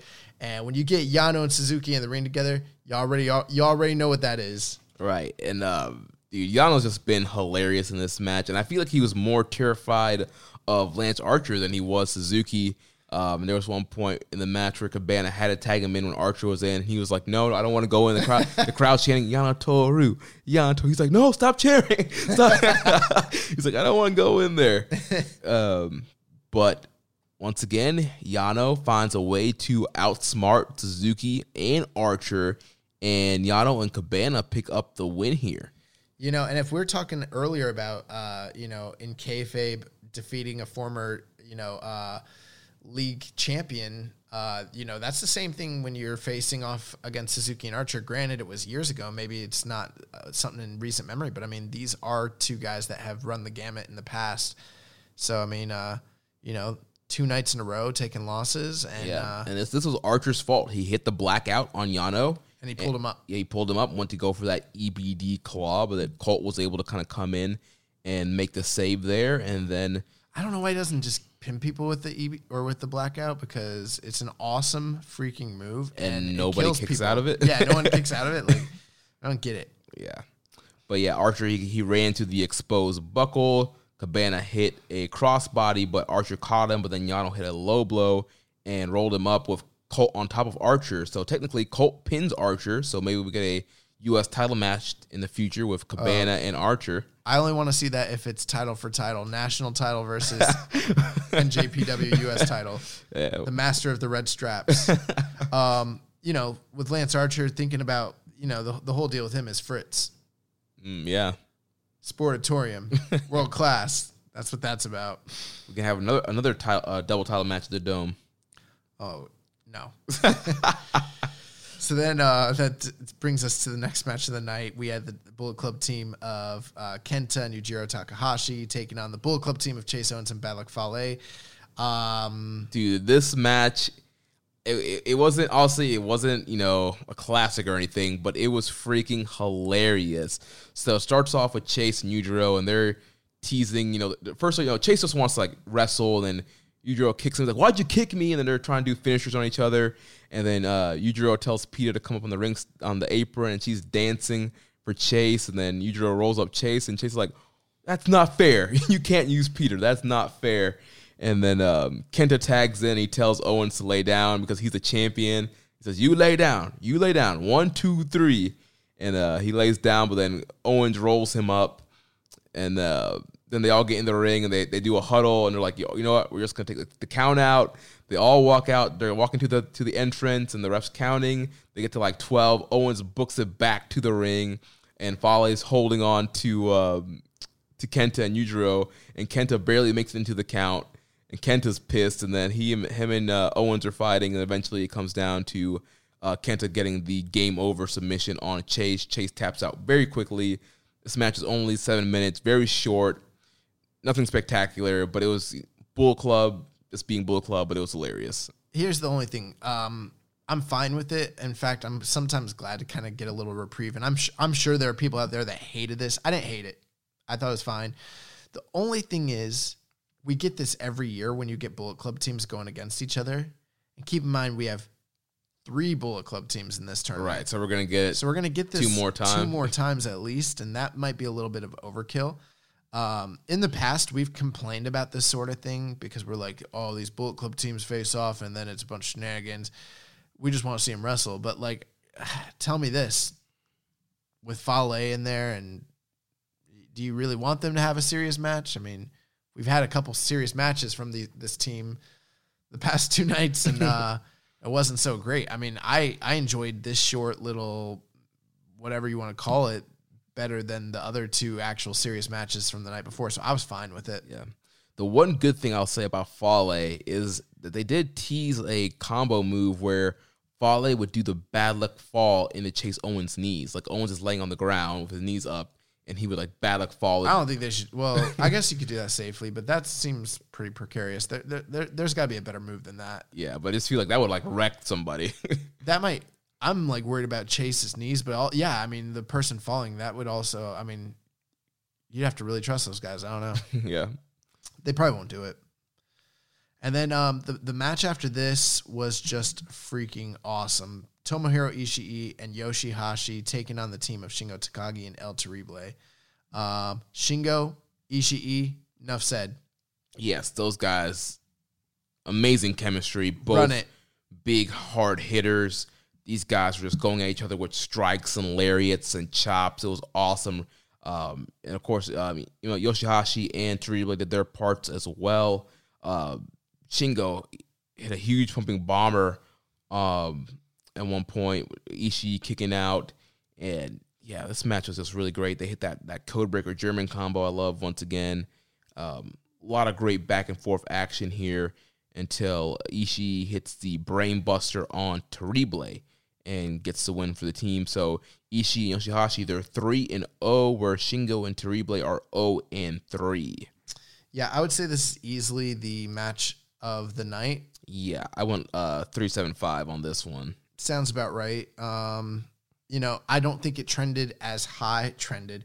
I don't think it. Uh, I don't. You know, that's like one of those buzzwords. I know it's like what a Twitter thing. Yeah, But to me, it doesn't. I don't. I'm not on Twitter, so it doesn't mean that to me. It just like it's just a general term that I just hear people it's say. a normal word. yeah.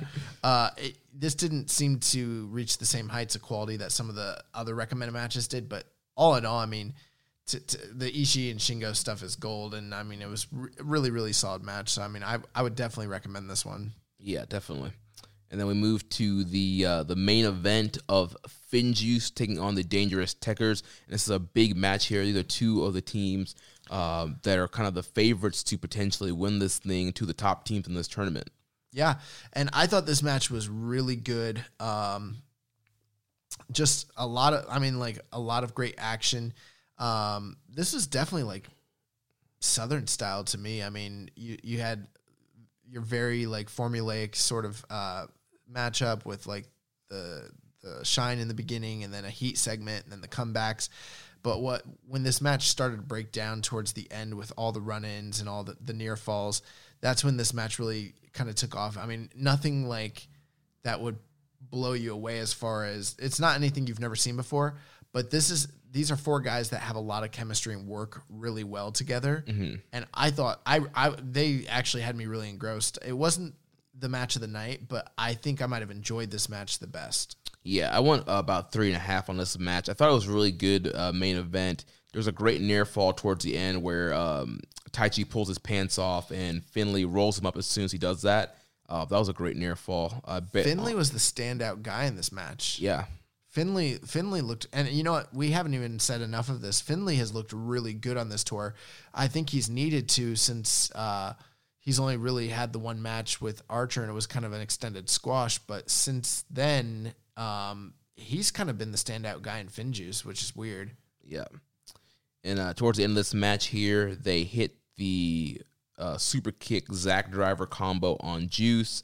Um, they tried on Finlay, but he reverses. But eventually, they hit him with a Black Mephisto uh, Zack Driver combination, which the announcers called the Black Zack Driver.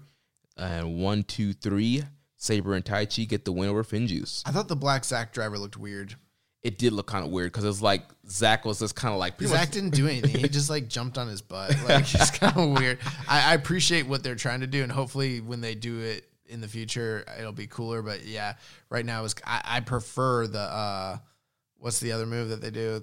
the uh, the Zack Driver, the super kick into the yeah, Zack that's Driver. that's that's a little bit more devastating in my book. But yep, like this a lot. Um, liked the post match shenanigans with Zack and Taichi.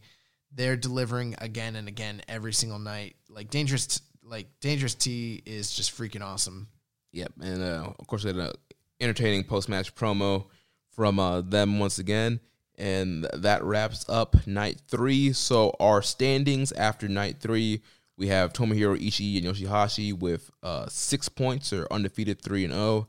Then at four points, two wins and one losses, we have Dangerous Tekkers, FinJuice, Great Bash Heel, Cobb and Nicholls, TenCozy, Yano and Cabana, Kenta and Yujiro. Then all with one win and two losses with two points. We have Goto and Fredericks, Suzuki and Archer, Owens and Fale, Tanahashi and Toa Henare. Uh, with one win, we have Evil and Sanada with two points. And then 0 and 3, we have Nakanishi and Nagata, Shingo and Terrible. And 0 and 1, we have Tama Tonga and Tanga Loa. And there will be more World Tag League action later this week. I believe we have a lot of video on demand shows um, this week coming up. Oh, goody. Now we're going to uh, jump into the mailbag. Got a bunch of questions here. Um, first, from Reddit user Asai Yojimbo says, Did you guys see the backstage comments from FinJuice? If so, what do you think about Juice's radical shift in mood after reuniting with Finlay? I see this as a pot- potential sign that they might challenge for the tag belts at Wrestle Kingdom. What are your thoughts? Uh, well, I did watch um, both of their interviews from night one and night two, and it's kind of like what we were talking about earlier. They they seem motivated and excited about teaming up together and being in this tournament and wanting to have a good output. And we both predicted that Finn FinJuice is going to win this thing and be in the tag title match at Wrestle Kingdom. So I definitely think that they're in line for that. I haven't seen their post match comments. I mean, was there anything that you picked up on? Like what when he says that there's a shift in attitude? I mean, I always think that Juice Robinson is one of the best promos in wrestling. Yeah. Um. So I'm not sure what what you guys are. What are you guys seeing that's different? I think he's he's been kind of down with like the, the Moxley feud. Oh, and, lately? and then losing the title to Archer, and so the mood's definitely kind of shift. And him and um, Finlay, they're doing this whole gimmick where they're not drinking any beers until the final night of the to- of the um, Really? of the uh, World Tag League. It's probably a good idea. And so they have like th- their koozie says like free beer, but they have like a water bottle in it. oh, Um, but yeah, they've been just kept being kind of goofy backstage and just you know really excited and motivated about the tournament. Um, so yeah, I definitely think they're going to be in that tag title match at the Dome. do you miss Death Juice? Uh, not really. yeah, it, it was it was fun for for that year, but you know, not not the biggest uh, Sami Callihan fan. I, I am glad that he's not out here uh, spitting on people and trying to kiss people and yeah. And fleecing me out of fifty dollars for his pancake show Yeah, at try- WrestleMania. That's one show I will not be attending. I will not be at Pancakes and Pile Drivers in Tampa this year because there probably will not be pancakes like there were last year. And then Sami Callihan will try and finesse us out of our money. I'm never going. Well, okay. Here's the thing. We say that, and then Until they pull a fire card. until there's some sort of freaking banger that you're like, bro. I was mad the first year, the very first year of Pancakes and Pile Drivers. I wanted you guys all to go with me because Meiko Satomura was wrestling. None of y'all wanted to go, and I was the only person. And now, like every year we go to wrestle, wrestle like WrestleMania weekend, y'all trying to go to all these Joshi and you know Shine and Shimmer shows, and I'm like. Nah, I'm good. But they had a uh, they had like a they had a ladder match at the first Pancakes and Pile Drivers. It was like the Rascalz versus like the besties in the world versus I think LAX or something like that. Mm. And I was like, y'all trying to go to this? And y'all like, nah, we're gonna go. You guys did something else. I think we ended up recording on One Nation Radio, I think. Yeah, and I was like, well, this show looks kind of cool. but yeah, I'm not. Fuck Sami Callihan. Uh, next question comes from uh, Maserati. He says, "Did Tanahashi add the feathers to the one side of his vest thing as an ode to Kenny Omega, or was it always like that and I never noticed?" It was always like that, and you've just never noticed Uh, yeah, it's he's had that for a while, right? for a long time. I can't remember. Do you remember when he added that? Dude, Tanahashi would never do anything as an ode to Kenny Omega. Right, that that rivalry was a shoot, pal. I mean, yeah. From what I, yeah. So the the simple answer here, Greg, no, he did not. Yeah, I, I, can't remember when, but it was definitely. I think it was even It's before. been it's been for a long time. yeah, it's before the before the Kenny Omega feud, right? It's, yeah. It's not even. I mean, it's just a shoulder thing. Like he's just he's not Hashi. He has feathers. Like that's what he does. Uh, next question comes from Ricky from the Ricky and Clive show here on Social Suplex. He says, "Out of the matches announced so far for Wrestle Kingdom, which excites you the most at the moment?" I'm pretty sure we're gonna have the same answer. Uh, Ospreay Hiromu. Yeah.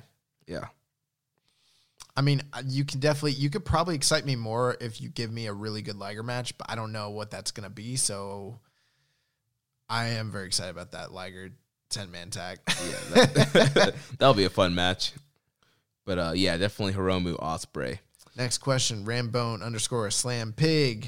He says, I know a lot of New Japan roster take outside dates when not on a current tour. Is this something that only the freelancers do, or are contracted wrestlers also permitted to work outside of the company when not being used? Uh, does Okada ever work any outside shows beyond co promoted events? So with Okada, we've only really seen him work, you know, like a War of the Worlds, Global Wars for like the Ring of Honor kind of co-promoted stuff. We've seen him. He's done Rev Pro, right? Has he done a Rev Pro show before? I know he's worked CMLL. He's done CMLL. I know he's worked uh, Melbourne City, Melbourne Championship Wrestling. Right.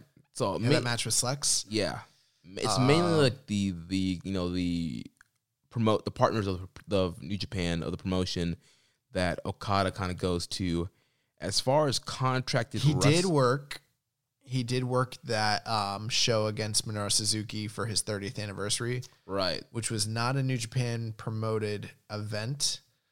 Um, but you know, Okada. I mean, so the the simple answer is does does Okada ever work outside events? Like, yes, he does. I'm pretty sure he's worked one of these random uh, memorial shows over the past year. Uh, I don't. Did, did he work that Dick the um, that Dick Beyer the Destroyer show? He might have. um, oh, he did. The he, one oh wasn't that the one where like the Aces uh Kento Miyahara was in there? He didn't wrestle that show. Uh, that was the Giant Baba Memorial. Gotcha. I don't think he wrestled that show. He did wrestle. Um, oh God, what's wrong with me? Why do I, I forget wrestlers' names? Why do I do that? um, freaking a. Oh my God, this this is actually pissing me off that I can't remember it. Um, he was like he was the the the second guy in All Japan Pro Wrestling. Jumbo Tsuruta versus God. What's wrong with me? I, I can't I can't help you out on, on this one. Uh, but while you're looking that up- Tenryu. there you go. Yeah, he wrestled the Tenryu uh, retirement match a couple years ago when he was the champion, and that was in Tenryu's like promo, like uh, promotion. So I mean, yeah, he he's done shots, but it's very rare. And then as far as like other contracted um, wrestlers, I feel like there are contracted wrestlers that work outside the company, but once again, it's usually for a Ring of Honor, a Rev Pro, a CMLL, or we've seen some of the newer partnerships like with Defy uh, Wrestling. Um, I think there's another one. I mean, I don't know everybody's contract status, but I mean, I will say this over the past year, especially in the past even just six months, the amount of outside dates that a lot of guys have been taking has diminished. But I think part of that is because the amount of uh, dates within New Japan, and I'm not saying it's the only reason, but that is a correlation. A lot of the they're running more dates. There's probably less downtime for guys to run, um, you know, shows outside. But I mean, yeah, I mean, you're seeing much, much less of it. Yeah, um, we have a category for our awards called the Excursion Match of the Year, and in the first two award seasons, I mean, it was pretty easy to kind of find some ex- really great excursion matches that happen outside of New Japan with New Japan talent. But this year, it's kind of slim pickings. No, I've got a ton. Oh, you do? Yeah, I've got a ton. There, we'll talk about it later. There's a ton, but I think the second half of the year, there's been a lot, lot less Okay. for sure. But I mean, you know, so I mean, yeah, I mean they do. I mean, someone like I don't know. I don't know what like God's. Um, I don't know what their like uh statuses are. They contracted wrestlers. I, th- I think Tama is, but I think Loa is still. Because I mean, Tama Tonga's wrestled in a lot of different places this year, not just with partners like ROH and Defy, but like he wrestled a lot of like uh, indies. Um, Liger obviously worked a lot of indies. Show and Yo work a lot of indies. Um, so I mean, and those guys are all pretty much signed from what I understand. So I mean, yeah, it's, but gone are the days of them like showing up on in these independent companies and having these like dream matches like they used to have and you know those those really cool OTT shows that they were doing those Right. are those are kind of gone now. Um, it it kind of feels like in the states like WrestleMania weekend is the one weekend where they show up and have a lot of cool matches. Yeah, and that's about it. But even then, it's still like ROH and Rev Pro that they're having most of those bigger or either that or like the Memorial show. Right. So yeah, I I, I don't know. That's kind of a meandering answer. I hope that answers. Uh, next question from Reddit user Cyber Dog Meat. They want to know why is Tam Nakano pronounced Nakano, but Bull Nakano is pronounced Nakano. Ooh, um, Cyber Dog Meat. I think this is the first time we've ever gotten a question related to pronunciation uh, when it comes to Japanese names, which we are not the podcast ask. um, you know who's good about that? The Lions Marks. Uh, I would. Dude, that's are they still putting stuff out? I don't know, but I mean, they- I'm sure they still have a presence online. I would tweet them and maybe ask them the same question. Um, because I mean, I've I think that like I've literally been like criticized by our listeners for butchering the pronunciation of just like standard names of Japanese talent. So I mean, we we try our best, but I couldn't tell you why Tam Nakano, because I think that's what he's saying, like Nakano versus this Nakano. Nakano. Yeah. Which, by the way, if anyone doesn't know this, I love Bull Nakano, like high key. but uh, yeah, I, I I couldn't tell you, man. Yeah. I, this. Yeah. You know what's funny? We actually do have um, you know, who we should ask is uh Zach Porter. Probably Zach Zach's listening right now, and he probably like knows the answer to this. Yeah. Friend of the show, uh, Zach Porter, one of our uh, New Japan correspondents. Uh, yeah, he'll probably know the answer. Yeah, I wish I wish I could help you. I I have no background in the Japanese language at all. Uh, next question from a Twitter follower at Chris underscore Ertz says with Umino and Narita on excursions and U- Uemura, Connors, and Fredericks all getting their chance to shine in tag leagues, do you think that Yota Tsuji is a real odd man out at the moment? Has his disappointing Young Lions Cup set him back a bit? Um, Well, you know, I don't think it's just the Young Lions Cup itself. I don't want to speculate too much, but you got to imagine that like he was booked on the lower end of the Young Lions Cup. That might have something to do with the fact that we'd already noticed prior to the Young Lions Cup that he wasn't progressing at the same level, pace, or rate that some of the other young lions are. And I'm sure that sort of thing comes through from his, you know, training day in and day out. I'm sure these are the kinds of things that they're seeing. Um, I think that he has, like, Yota Tsuji has a lot of potential, but there seems to be a disconnect recently in the past four or five months from from what we were, you know, seeing in the past. So he is the odd man out, and I don't think it's necessarily just because of how he was booked during the Young Lions Cup or how he performed. I think it's probably his overall progression. Right, right. It's just yeah, the rate at which he's kind of learning right now. The the other LA Dojo guys and guys like Umino and Narita were just progressing really fast and you know just taking things to a whole another level. And so those guys, you know, they're in the you know skill wise, those guys are just ahead of him. And uh, so with those guys, with you know Umino and Narita kind of out of the way, I think that kind of opens up the room for Tsuji to kind of get more of those young lion singles matches and get some more experience in Japan to kind of catch up with those guys and get elevated. Yes. So, uh, next question from Reddit user Life is a Dragon. Obviously, Will versus Hiromu is currently the big dome match. But given that what the fans would be most interested in is clearly Daryl the Cat versus Percy the Pig, Hold up. Who is Percy the pig? Ospreay's stuffed uh, pig. You didn't see that when he brought that stuffed pig out. When?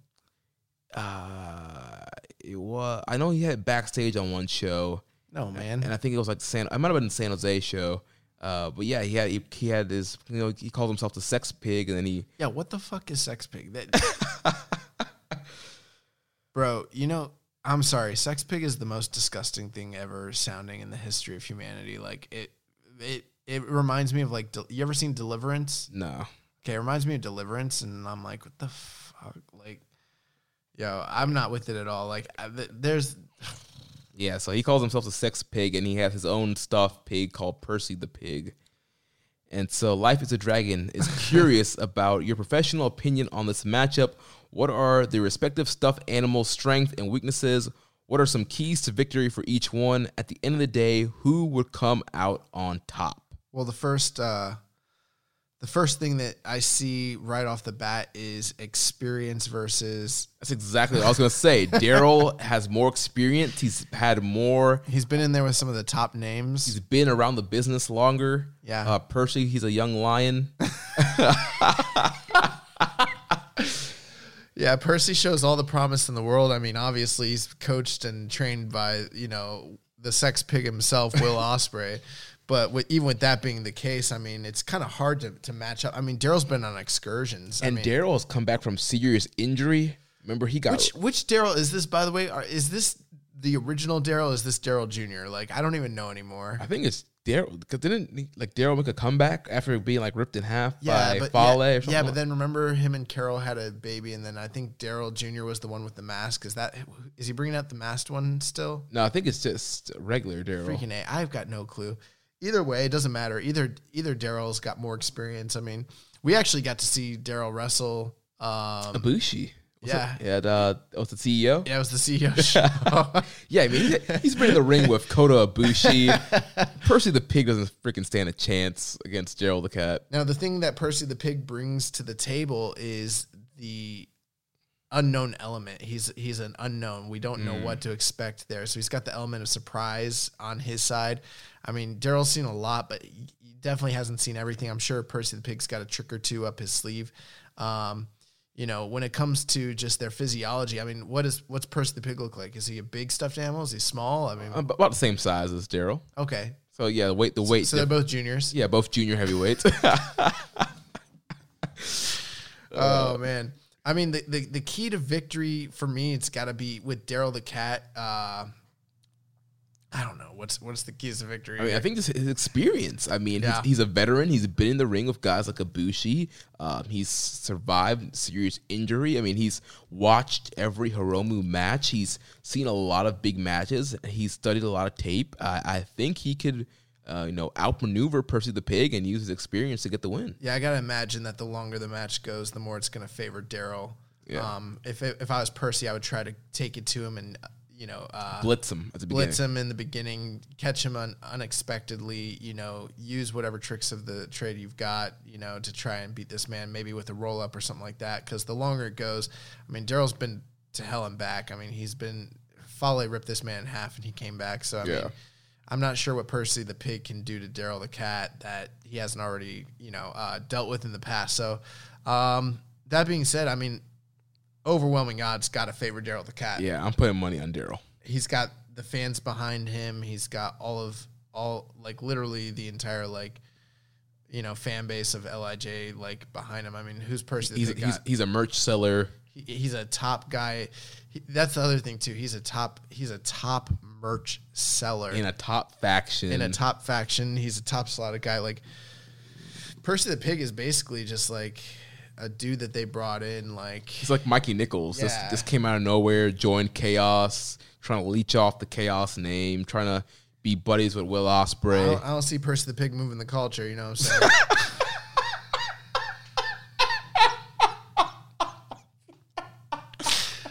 Uh, oh my gosh! I don't see him moving no merch. Oh what, Oh my where's God. is Percy the Pig trending on Google? I don't see young Japanese girls carrying Percy the Pig dolls around. Like, come on. Yeah. And also, like, he doesn't even fit in the culture of New Japan. His his, mentors call himself Sex Pig. Like, there's no room for that in New Japan, sir. All right, so easy, easy, easy shut case. Like, I think Daryl the Cat carries him to a very passable three and a half star match, and uh, we we go on from there. Yeah, we call it a day. Why are you laughing? He's not moving the culture. Bro, I- that's probably the most hilarious segment. oh my gosh! All right, uh, next question. For a sassel? yeah, per per asshole, per pers. I don't know how to pronounce this Because person. I'm like wondering if he's trying to do like puro Puro Sa- puro asshole. Sassel. So we have a question from Pro Sassel. Who should be the one to take the two losses at Wrestle Kingdom? I guess he's talking about the double. who should or who will? Is who should for the double title match? uh, uh, Ibushi. Yeah, I think we, we kind of talked about that a couple weeks ago. We both Although I could see Jay White doing it. he could, but I don't know. I feel like they're gonna want to create the new redemption story for Bushi, have him take two big losses at the Dome, and then Yep. he has to spend 2020 kind of getting back to top uh, top of the mountain. I agree. All right, so next we have a series of questions from Sir Sam, Damn. who you uh, defeated in the Ricky and Clive Wrestling Quiz Invitational. Yeah, I, I felt bad about that. Why are you feeling bad? I don't know. Yeah, I like Sir Sam. So when when when it comes to competition, there's there's no sorries, there's no friends. You just gotta put it all on the line. Yeah. Uh, so uh, first I question. won't. I won't feel bad when I do it to Rance though. There'll be no remorse, no fucks given, Oh my gosh! no flex zone. So Sir Sam You're said, about to step into the no flex zone. uh, he says uh, Japan performed amazingly in the World Cup, beating Ireland and Scotland on the way to their first quarterfinal appearance ever. Obviously, a huge part of that was the morale boost from Taguchi and his tireless support.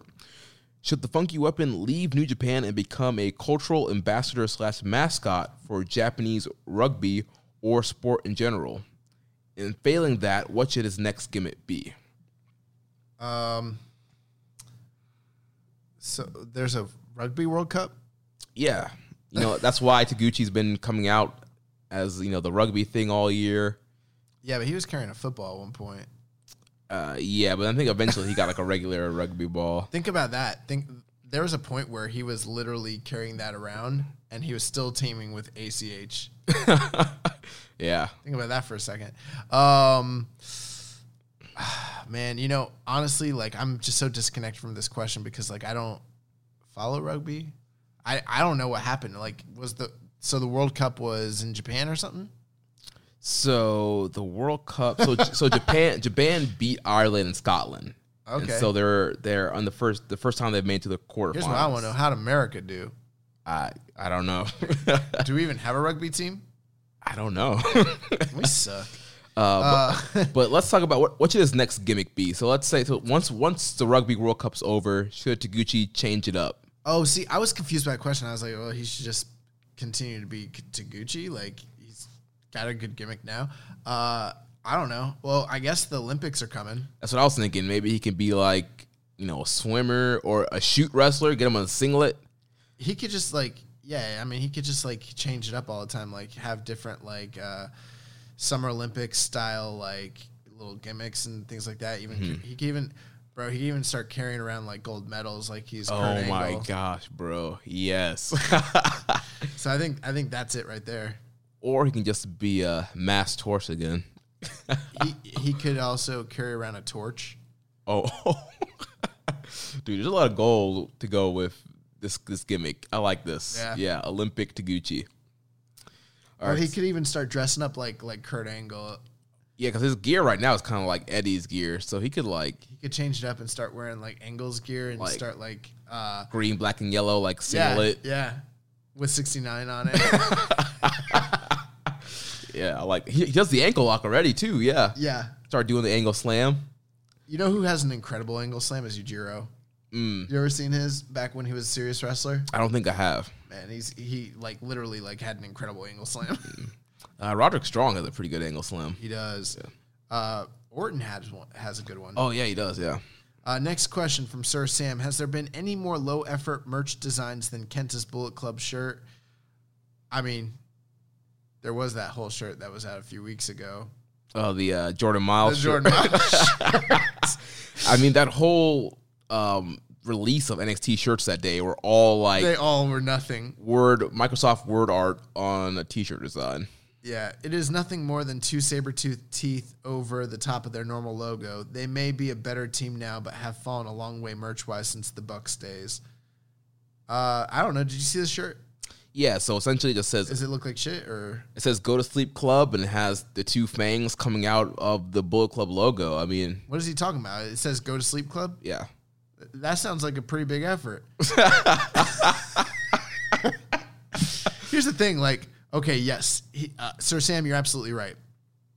There were some banger shirts during the days of you know the Bullet Club when the Elite were there, but let's also be clear. Almost all their shirts were basically just derivatives of the same logo all the freaking time. right. Super Kick Club, Cleaner Club, The Villain Club, Villain Club, Hangman Club. Crown Jewel, like Right, yeah. it's all the same crap. So I mean, it's just a continuation in the long tradition of just parroting off of the Bullet Club logo and theme. So I, I don't know. I haven't seen the shirt, but I think I did see the shirt. I think it looks fine. You know, I don't want it, uh, but I don't want most wrestling T-shirts. So I'm, you know, Yeah, it's not not one I'm clamoring for. but I'm not gonna bury him for it. I mean, it is what it is. I thought it was fine. Um, oh, oh, great question. Okay, awesome. I, I haven't looked at the questions yet. Sir Sam, I just discovered Antonio Inoki versus the Great Antonio. Are there any other times Inoki or another shoot, shooter lost it with their opponents and beat them up for reals? Oh God! If you guys have never seen, okay, if you've never seen Inoki versus, have you? I showed you this match, right? I think you did. Okay, if you guys never seen Antonio Inoki versus the Great Antonio, you got to go out of your way to watch this because it's one of the most violent things that you've ever seen in a New Japan Pro Wrestling ring or even just wrestling in general. Then after you watch it, go to YouTube, watch Bill Burr, the comedian, break this match down like on eh, his his like uh his commentary and just like everything is so freaking funny. Like this is a crazy, crazy thing. Um, as far as uh, guys losing it with their opponents and beating them up for real, um, I mean, yeah, there's been a few times in New Japan that I can think of. Uh, obviously, there's the very famous incident with Ogawa and Hashimoto from, um, I believe, was it 2000 or 99 Dome Show, one or the other. One of those, yeah. Um, there was also the incident with, actually, that was Super World of Sport, but there was an incident between um, Earthquake or John Tenta when he took on, um, oh man, what was that guy's name? He was a sumo wrestler. Akebono. No. Oh, Koji Kitao. Yeah, yeah, yeah. Koji Kitao. But that actually didn't really devolve into an actual shoot necessarily. Well, it did. De- it did devolve into a shoot, but no one got hurt. But it's uh, it's one of the more infamous like uh, shoot moments in the history of pro wrestling where like Koji Kitao wouldn't cooperate with him and then try to fight him for real. And John Tent is also a former like um, Yokozuna as well. You can find that on YouTube. It's really bizarre. Um, oh, I mean, obviously there's a there's a bunch of Akira Maeda ones. Akira Maeda tried to shoot on Andre the Giant, kicked him in the legs a bunch of times. Uh, Andre was drunk for the match and was just laid on the ground. They had to come stop the fight. No one knows what really happened. It was really bizarre. Um, I think they told Andre to go out. The, the famous legend is that they told Andre to go out there and teach uh, Akira Maeda a lesson. But Akira Maeda is like one of the best shooters of all time, and like Andre couldn't get his hands on him because Andre was like pissed drunk, and and he just kept on. He just kept kicking Andre in the legs, and then Andre laid down and was like, "Come pin me," and like he wouldn't pin him. He just kept kicking him, and then like they had to come stop the fight. Um, also, Akira Maeda was kicked out of New Japan Pro Wrestling. This is what uh, caused them to go form uh, UWF Reborn.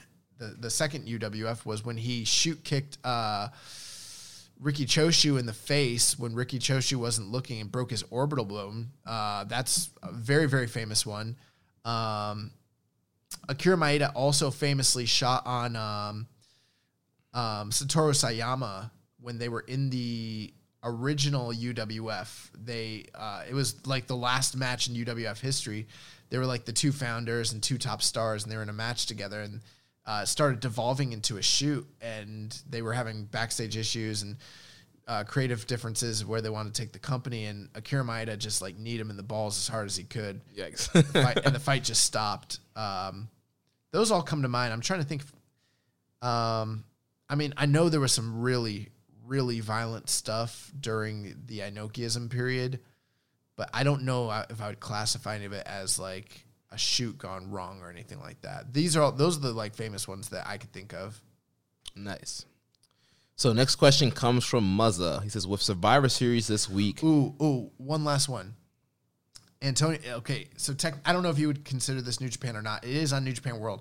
Antonio Inoki had a uh, shoot fight with uh, Akram Pelawan in the seventies, who was part of a really. He's part of the famous family from. Um, oh man, where are they from? This is actually really crazy. Since you asked about Inoki specifically. Yeah, yeah, yeah. Um, Akram Pelwan. Um, Akram Pelwan was part of a really, really, really famous family from India, and um, they were like, he he he's like a descendant of the Great Gama. The Great Gama is considered one of the greatest uh, pro wrestlers in history, and we're not talking about just like pro wrestling as it is now. We're talking about like from the days when pro wrestling was actually a legitimate sport. Um, no one could beat the Great Gama. He never lost. Uh, great pro wrestlers from around the world never wanted to face him. So there was like this family legacy of the the Pelwans. They were like the the top dynasty, almost very similar to like how the Gracies were seen in Brazil for generations. And um, Inoki went there and was supposed to have a shoot, like a, a quasi shoot wrestling match with him, but it wasn't going to be real. And I think Pelwan tried to shoot on Inoki, and Inoki was wise to it and caught the double cross. He put him in a, uh Kimura lock and broke his arm. oh dang, Yeah, and uh, it- it's on it's on uh, New Japan World. You can watch it. Uh, but here's the crazy thing, and no one ever talks about this. Pelwan was so shamed by this that he committed suicide. oh wow, Yeah, it's a crazy story. wow, that's Yeah. crazy. It's a crazy story because like he, he was like a, a national hero in India and then he got defeated by this great champion from Japan. Yeah, he killed himself. Wow. Yeah. And then the crazy thing is like Inoki came back and did business with the family like years later and rest and like got paid off to wrestle to a draw with one of the uh, brothers. Re- re- re- wrestling business, man. Yeah, that's nuts. But uh, on the Muzza's question, he says, "With Survivor Series this week, try and build your favorite current NJPW Survivor Series teams. Both of you having different picks: teams of five, one heavyweight, one junior, one tag team, either heavyweight or junior, and one legend over forty-five. So let's do this uh, kind of draft style. So I'll let you get the first heavyweight pick, then I'll go the heavyweight, and then I'll get the first junior, and then you'll get the junior. Then you'll get the first heavyweight. You get the first tag team. Then I'll get a tag team. Then I'll get the first legend, and then you get then you'll get your legend pick. So who who's going to be your heavyweight captaining your team?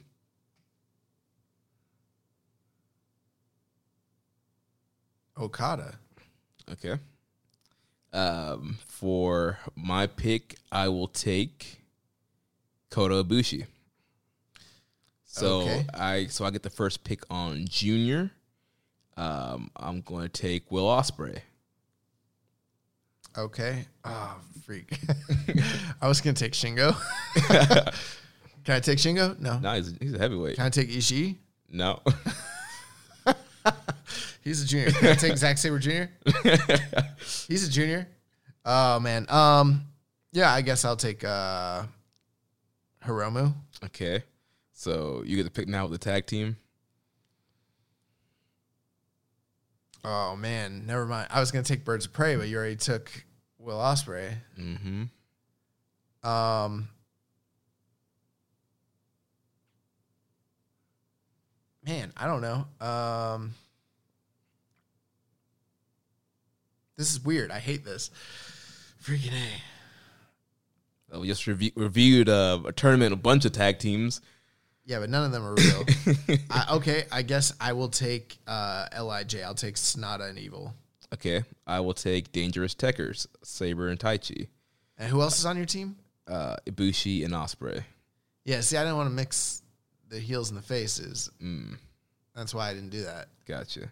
Well, that, that could be a better strategy for you. Maybe your team will work better together than mine.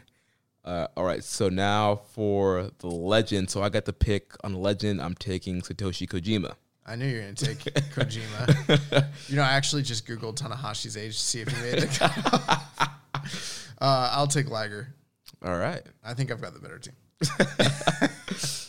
All right. So uh, now we're going to move on to the news. So on Saturday, prior to the opening rounds of the World Tag League on the uh, New Japan Line app, there was a survey asking uh, New Japan fans who they thought was going to win the World Tag League. They had over 18,000 votes, and the team with the most winning votes was Evil and Sanada.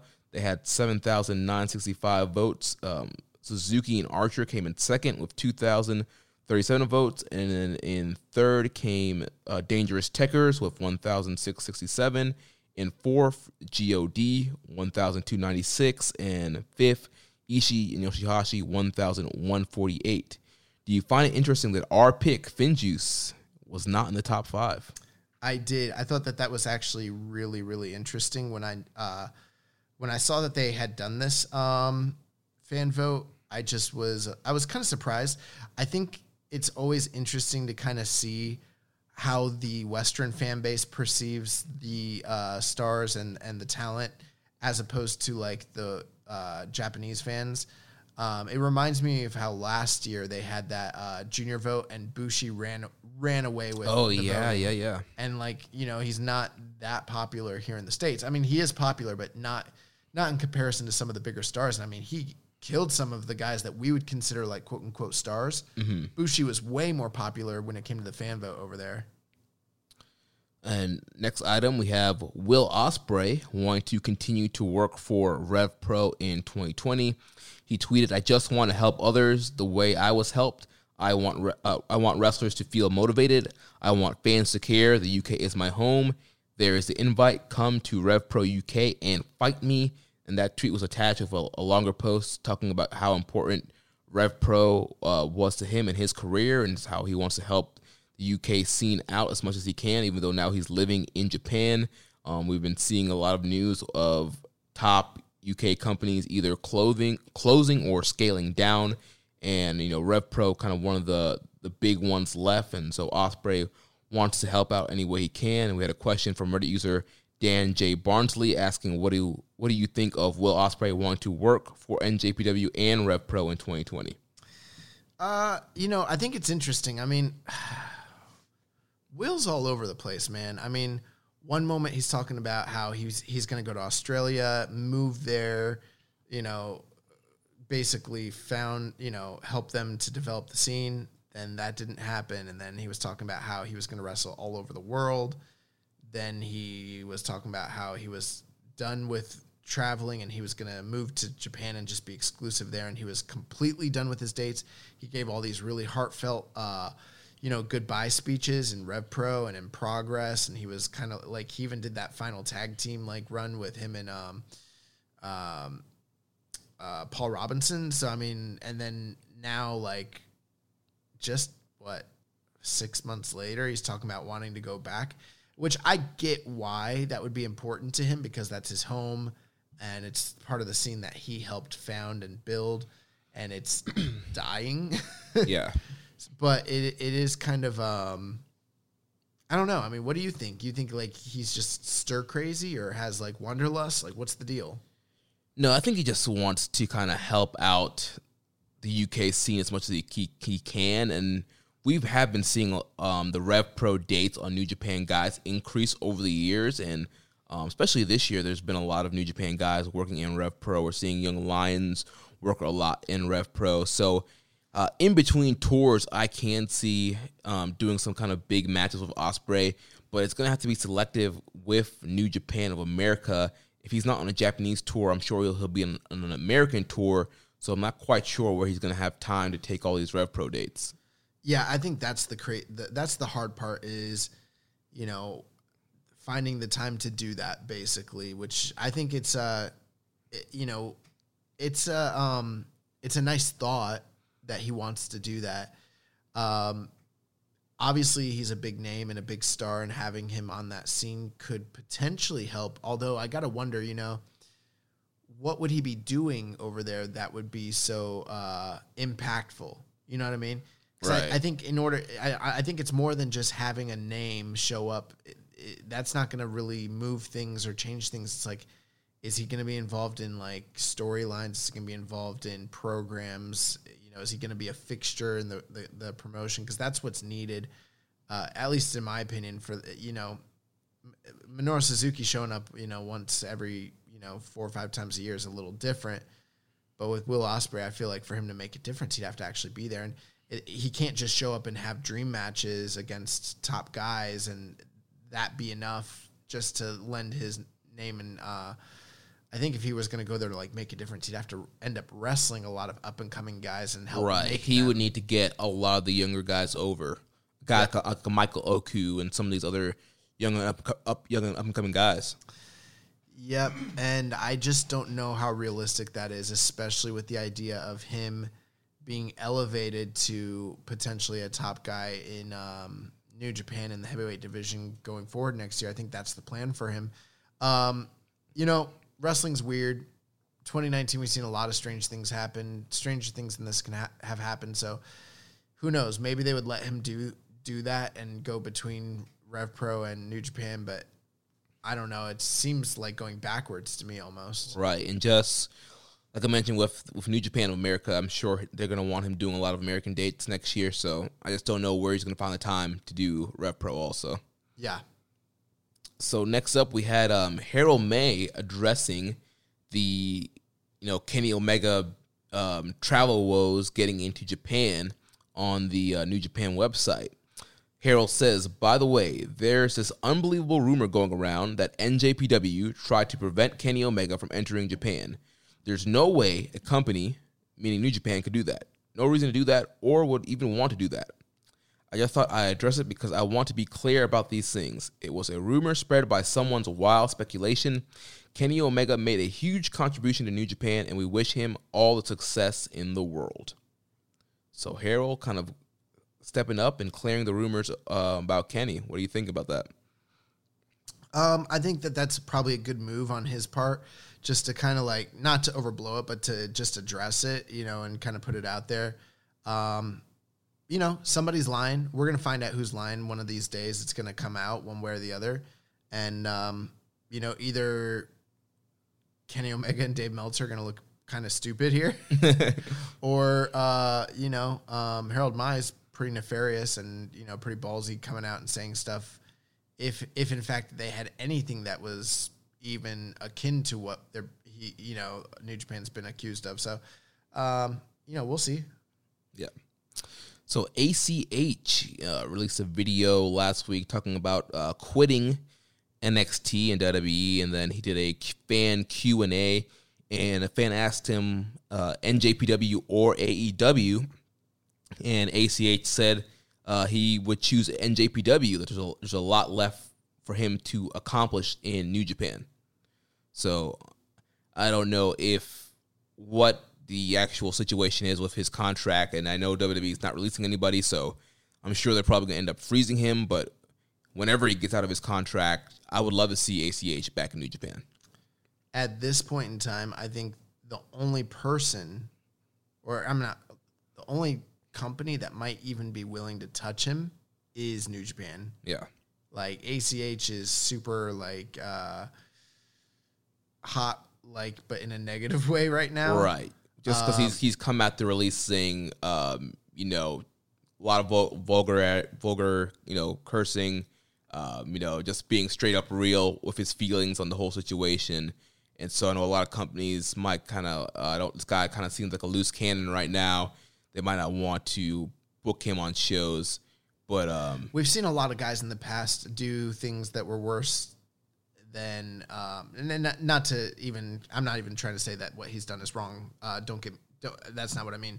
But we've seen people who have done things in the past that were absolutely wrong, and then end up getting hired some someplace else. And usually, what precedes that is uh, a laying low, a little bit of a laying low to let things cool off, so that they can get picked up somewhere else. And we've seen that with countless guys.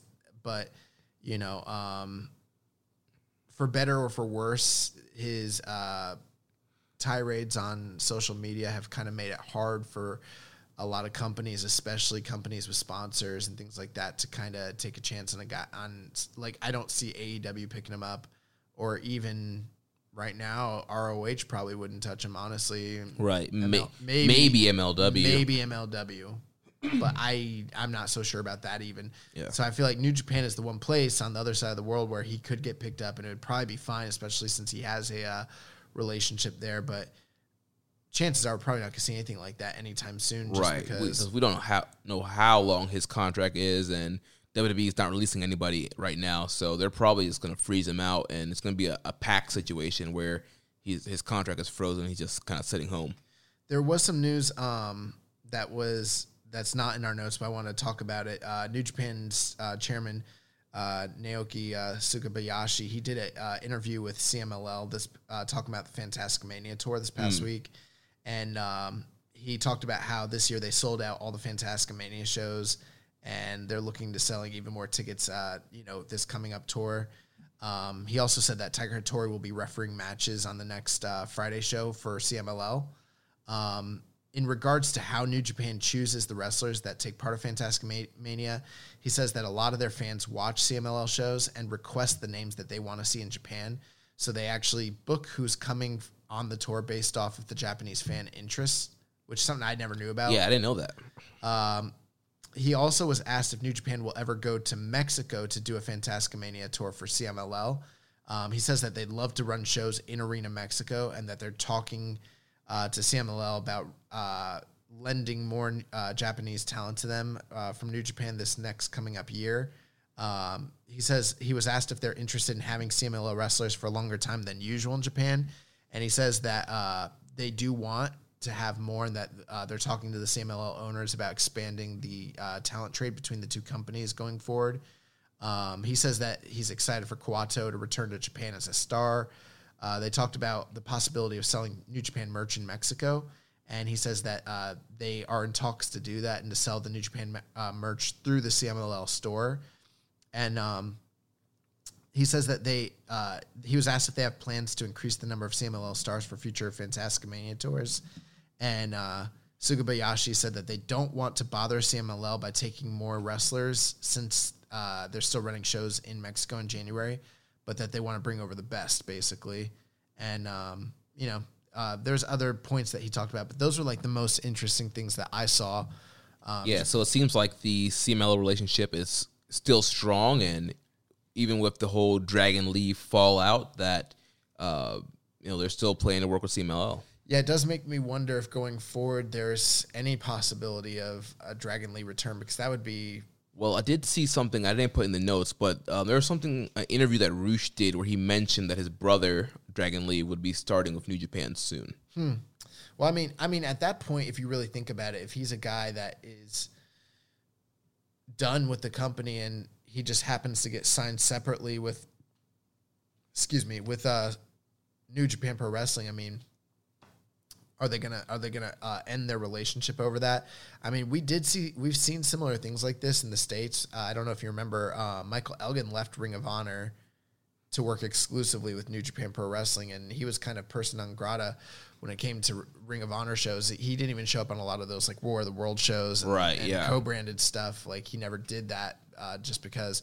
So I mean, maybe that that might be like the situation. Yeah, we can get a similar situation. So obviously there'll be no Dragon Lee on Fantastica Mania, but he could still sign a New Japan contract and be on New Japan tours. possibly.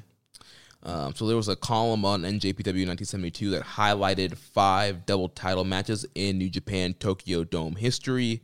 We actually, I wish we would have waited to do this on the air because I didn't think about it. But uh, I was like, well, what are the matches? And I, I did pretty good. I almost got all of them. Yeah.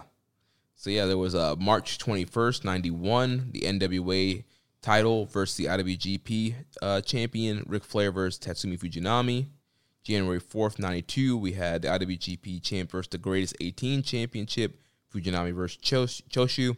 On January 4th, 93, NWA champ versus IWGP champ, Chono versus Great Muta. May 2nd, 03, the NWF heavyweight championship versus the IWGP heavyweight championship, Takayama versus Nagata. And then on January 4th, 04, NWF heavyweight championship versus IWGP heavyweight championship, Takayama versus Nakamura. Those Nakamura Takayama matches freaking rule. So what was the uh, the NWF championship? What promotion was that? New Japan. So so the NWF title was the original, well not the original, but it was the primary top prize in New Japan for the majority of its early life. Uh, it's the title that was made famous by Antonio Inoki. So before there was a IWGP title, the main top belt in New Japan was the NWF title. Um, it was purchased from the NWF, which was a, uh, I think it's Northeast Rest or Northwest Northern Wrestling Federation, something like that. It was it was a New York territory run by like the Danucci's, I believe, um, and you know, and they were billing themselves because they were outlaw. I think they were outlaw territory. They were billing themselves as world championship title, um, or as having one. So I think Inoki bought the rights to that belt in 1973 and brought over Johnny Powers, who was their champion, and he beat Johnny Powers for the NWF belt. And then um, he would he would like and I also think that you know I can't remember if that was from the California territory or the New York. It's hard to remember, but um, yeah, that was the title that Inoki defended all throughout the '70s into the early '80s, and then they retired the belt once the IWGP League started, and it was no longer a top title, and then it got revived during Inokiism as like uh the IWGP title has lost its way. That's the belt for the like entertainment wrestlers.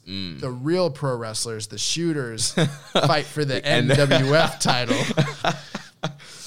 I can't remember who brought it back. I think it might have been Takayama originally, but uh, yeah, Nakamura ended up uh, unifying it, which is funny. I think like in within a span of a year, Naki, uh, Nakamura unified the NWF and IWGP title, as well as um, unifying the third version IWGP title, the one that splintered off with Brock Lesnar, and then when uh, TNA brought it back with uh, Angle. He beat Angle for that belt, and so Nakamura like unified the belt twice, which is kind of cool. nice. Um, so we got some matches announced for the Lions Break Project 2 that's happening at the Chara Expo on December 7th and December 8th at the Anaheim Convention Center. So on December 7th, we will have Alex Coughlin versus Barrett Brown, Misterioso and Aaron Solo versus um, Sterling and Logan Riegel, Clark Connors versus Yoshinobu Kanemaru, Ren Narita versus El Desperado, and the Mega Coaches versus Phantasmo and Ishimori. Then on December 8th, we have Coughlin versus Solo, Mysterioso and Brown versus the Regals twins, Connors versus Phantasmo, Narita versus Ishimori, and the Mega Coaches versus Kanemaru and Desperado. And we have a, re- a question here from Reddit user Just a Little Bear 01. With the increase in the LA Dojo roster, with the addition of the new class, do you see them doing more Lions Break shows in 2020 than just at Chara Expo? While not all the matches were amazing, the old Lionsgate Project shows were fun to watch due to the effort the young Lions gave. um, maybe. Yeah, I mean, I mean, they could. I don't know. I'm I'm really concerned about the profitability of them even running shows in the U.S. So I'm like, I'm I'm like, okay, if you guys are gonna run shows in the states, at this point, it needs to be profitable shows. So it's like, I don't know, man. Like Lions Break Project shows in the U.S. That sound that sounds like financial disaster, like all day to me. I feel like it would ha- have to be in a really small venue. Let's just do ourselves a favor. Let's just send these these lions to these indies and help boost them that way and give them more rounds and experience that way. I don't think they should do. I don't think they should be doing Lions Project shows until they're in some sort of if they're in some sort of financial position where they can they can do some throwaway shows. Because I mean that's really what those Lion's Gate Project shows were. They're like little teeny tiny throwaway shows that they're drops in the bucket. They don't matter. Right. Uh, I don't think they should be doing those right right now. But who knows? I mean, New Japan's been doing cr- weird stuff in the states. I mean, I would love to see some more in Japan. Uh, I loved I love those shows. Yeah, those were great shows. I Yeah. mean, from a match quality wise, and like little, just a little bear mentioned, the young lions they do go out there and Bro, give it their see all. we got to see Sakamoto versus uh, uh, Umino. Like Yeah. heck yeah.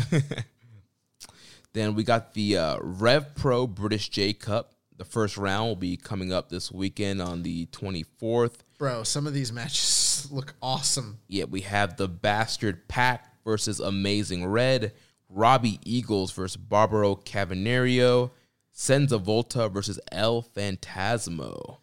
Yeah, if you guys don't know, Cavernario is my favorite like luchador. So I mean, him and Robbie Eagles, that sounds like such a fucking banger. Like, hell yeah. Yeah, that's going to be some great action right there. Then Ren Narita will be making an OTT appearance for Scotty Davis on November 30th. Then in more Rev Pro news, uh, Rev Pro live at the Cockpit 48. It's happening Sunday, December 1st. We will have Shota Umino versus Carlos Romo from uh, White Wolf Wrestling, Ren Narita versus Michael Oku, and Hikuleo versus Kyle Fletcher. That's cool. That's really cool. And then also from Rev Pro on December 8th, they're having a show live in Southampton 11. Shota, Im- Shota Umino will be going against Michael Oku. Man, they're giving Umino a lot of dates. It sounds like. I mean, I know that uh, Oka was getting like quite a few dates, but I don't know. This sounds like more. Yeah, it does. Yeah. So looking forward to seeing um, what Umino produces here on these Rev Pro shows. Then in other news, we had uh, Kidani, the head of Bushiroad. He did an interview in Tokyo Sports regarding the goals in building up stardom. He mentioned wanting to bring back Io Shirai and Kairi Sane after their WWE deals are done. Um, Bushiroad plans on t- well, their takeover starts on uh, officially on December first, and that's when they'll start the marketing, setting up the media and photo shoots for talent.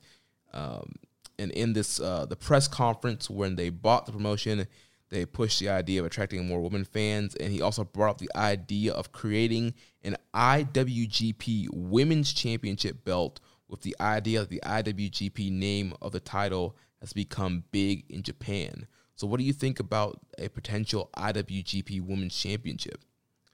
Um, yeah, I, I I'm not sure how I really feel about that. I mean, I don't know. You know that company better than I do, but I'm like, okay, if it's called the IWGP title and it's tied in some way to the prestige of the of the the male IWGP title, you got to imagine. I'm guessing it would be some sort of top prize. Right.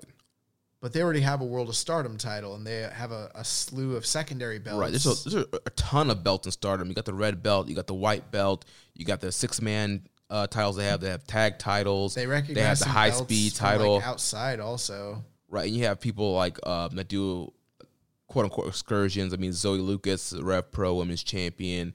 You have other kind of champ- women's champions that come in there. There's a lot of belts floating around Stardom. So personally, I wouldn't be a big fan of another top title, especially the red belt has it's booked very well and it's the top title in the promotion. It's one of the top, like, I mean, from what I understand, it's probably considered what the top prize in Joshi at Probably, this point. yeah. So I mean, I don't know. I don't. I don't really like that idea. Like, I don't know. Like, yeah, no, I, I'm not. I'm not feeling that to be honest. Yeah, I don't I don't think it makes a lot of sense, especially if the plan, like they say, is both these promotions are going to be working separate. So I mean, unless there's a real IWGP. Is there a real IWGP? Maybe there is. Is there an International Wrestling Grand Prix that's going to oversee Stardom and New Japan Pro Wrestling? Like, I don't know about all that, Chief. uh, Warrior Wrestling 7, that big show we talked about last week that has a lot of New Japan guys on there. I wish someone would bring back the WWWA Women's title. What was that? That's the uh that's the women's belt from um from All Japan Women's. But uh, Warrior Wrestling 7, that big show, um, is coming up that's featuring a lot of New Japan talent, will be airing on iPay per view on FITE TV and going head to head with Ring of Honor's Final Battle pay per view. And speaking of Ring of Honor, we have guys with uh, contracts expiring Marty Scurll, Brody King, Jeff Cobb, and Bandido. Their contracts are all coming up. Scurll's deal ends um, the end of this month, November 30th, and looks like he is potentially AEW bound. ROH has made him a strong offer and trying to get him to stay. Um, Jeff Cobb and Bandido, they really want to work for New Japan. So all these guys are due. All these guys are prime candidates for either AEW or New Japan. Uh, I mean, from a New Japan uh, perspective, I would love all these guys to get signed to New Japan. Yeah, I mean none of them are um strangers to New Japan Pro Wrestling. We've seen all of them over the past year and even be, you know further back than that, but I mean I don't know. I think Marty Scurll's probably going to AEW at least. Right. I feel like Brody would follow Marty also. They've kind of they've done a great job of building up that Villain Enterprises brand. They still they sell a lot of merch. I could see Brody going with him. Maybe. I mean, uh, they need big guys. They don't have too many big guys in uh, AEW, so that that's a possibility. And he's got a good look. Um, Cobb and Bandido, I think, definitely are coming to Japan though. Uh, If if you had to, if I had to take a guess, I would say Cobb and Bandido are coming, and Scurll and Brody King are probably gone. Yeah, that probably makes the most sense. And then lastly, the recommended match of the week. So it is my turn to pick the match, and you know we're on the road to Wrestle Kingdom. So I wanted to pick um, a very fun Wrestle Kingdom match. So turn the clock back to Wrestle Kingdom Eight, the IWGP Junior Title match. Kota Ibushi versus Prince Devitt. This was an awesome match. Devitt's entrance was great with like the, the druid like people carrying him out in the coffin, coming out the coffin. And these guys had a great match. There was a lot of uh, Bullet Club shenanigans toward the beginning of the match with uh, God and um, Anderson and Gallows uh, inter- interfering in the match. But eventually, Ibushi fights off all Bullet Club. They get ejected, and then him and Devitt have a good back and forth match. And eventually, the Golden Star Kota Ibushi defeats Prince Devitt. Um, so this is a you know a really great junior title match, and um, will get you ready for Wrestle Kingdom. And you know Kota Ibushi being in a title match coming up, thought it was be a good choice to look back at this title match. Oh, speaking of which, before we move on, this past week you watched the Liger Pillman match. Yes, we did from a Super Brawl. Yeah, that was an awesome match, and um, you know, just you know, that was what ninety two, right? Yep. Just seeing the the kind of high level stuff they were doing for ninety two was just crazy. Yeah, that that match is very similar to like what I think you've seen probably from like the uh like the '94 J Cup style of like junior match, a lot more uh, similar to that. But yeah, I was like, I felt I felt proud. I was like, Jeremy finally seeing this shit. Well, that's going to wrap things up for this week. Next week, we'll be back with an update on the World Tag League. And like I mentioned, we should be having our voting available towards the end of next week and try to do a bonus episode to break down the nominees and categories. So make sure you check us out on social media. On Twitter, I'm at Jeremy L. Donovan. The show is at KI Strong Style. You can also follow us at Social Suplex. On Facebook, we're facebook.com slash social suplex. On the Wrestling Squared Circle Facebook group, you can find us there, facebook.com slash group slash wrestling squared circle. On Reddit, I am the pro black guy. Josh is keeping it strong style. You can email me, jeremy at socialsuplex.com. Make sure you check out all the other shows on the Social Suplex Podcast Network. On Sundays, we have One Nation Radio, hosted by Rich Latta and James Boyd. On Sundays, we have, or Wednesdays, we have the Ricky and Clyde Wrestling Show from Scotland. Every other Wednesday, we have a podcast dedicated to independent uh, wrestling. Grown men watch this shit. Hosted by Jeremy Tate and Chris Bryant, who's his birthday today. Happy birthday, Chris. On Fridays, we have Get in the Ring with Danny and Beast Mike. And on Saturday, we have All Things Elite with Floyd Johnson Jr., Amy, and Tiffany. Don't forget to subscribe, leave a rating and review, and we will catch you next week on Keeping It Strong Style, the ace of podcasts. Thank you for listening to Keeping It Strong Style. We'll see you next time.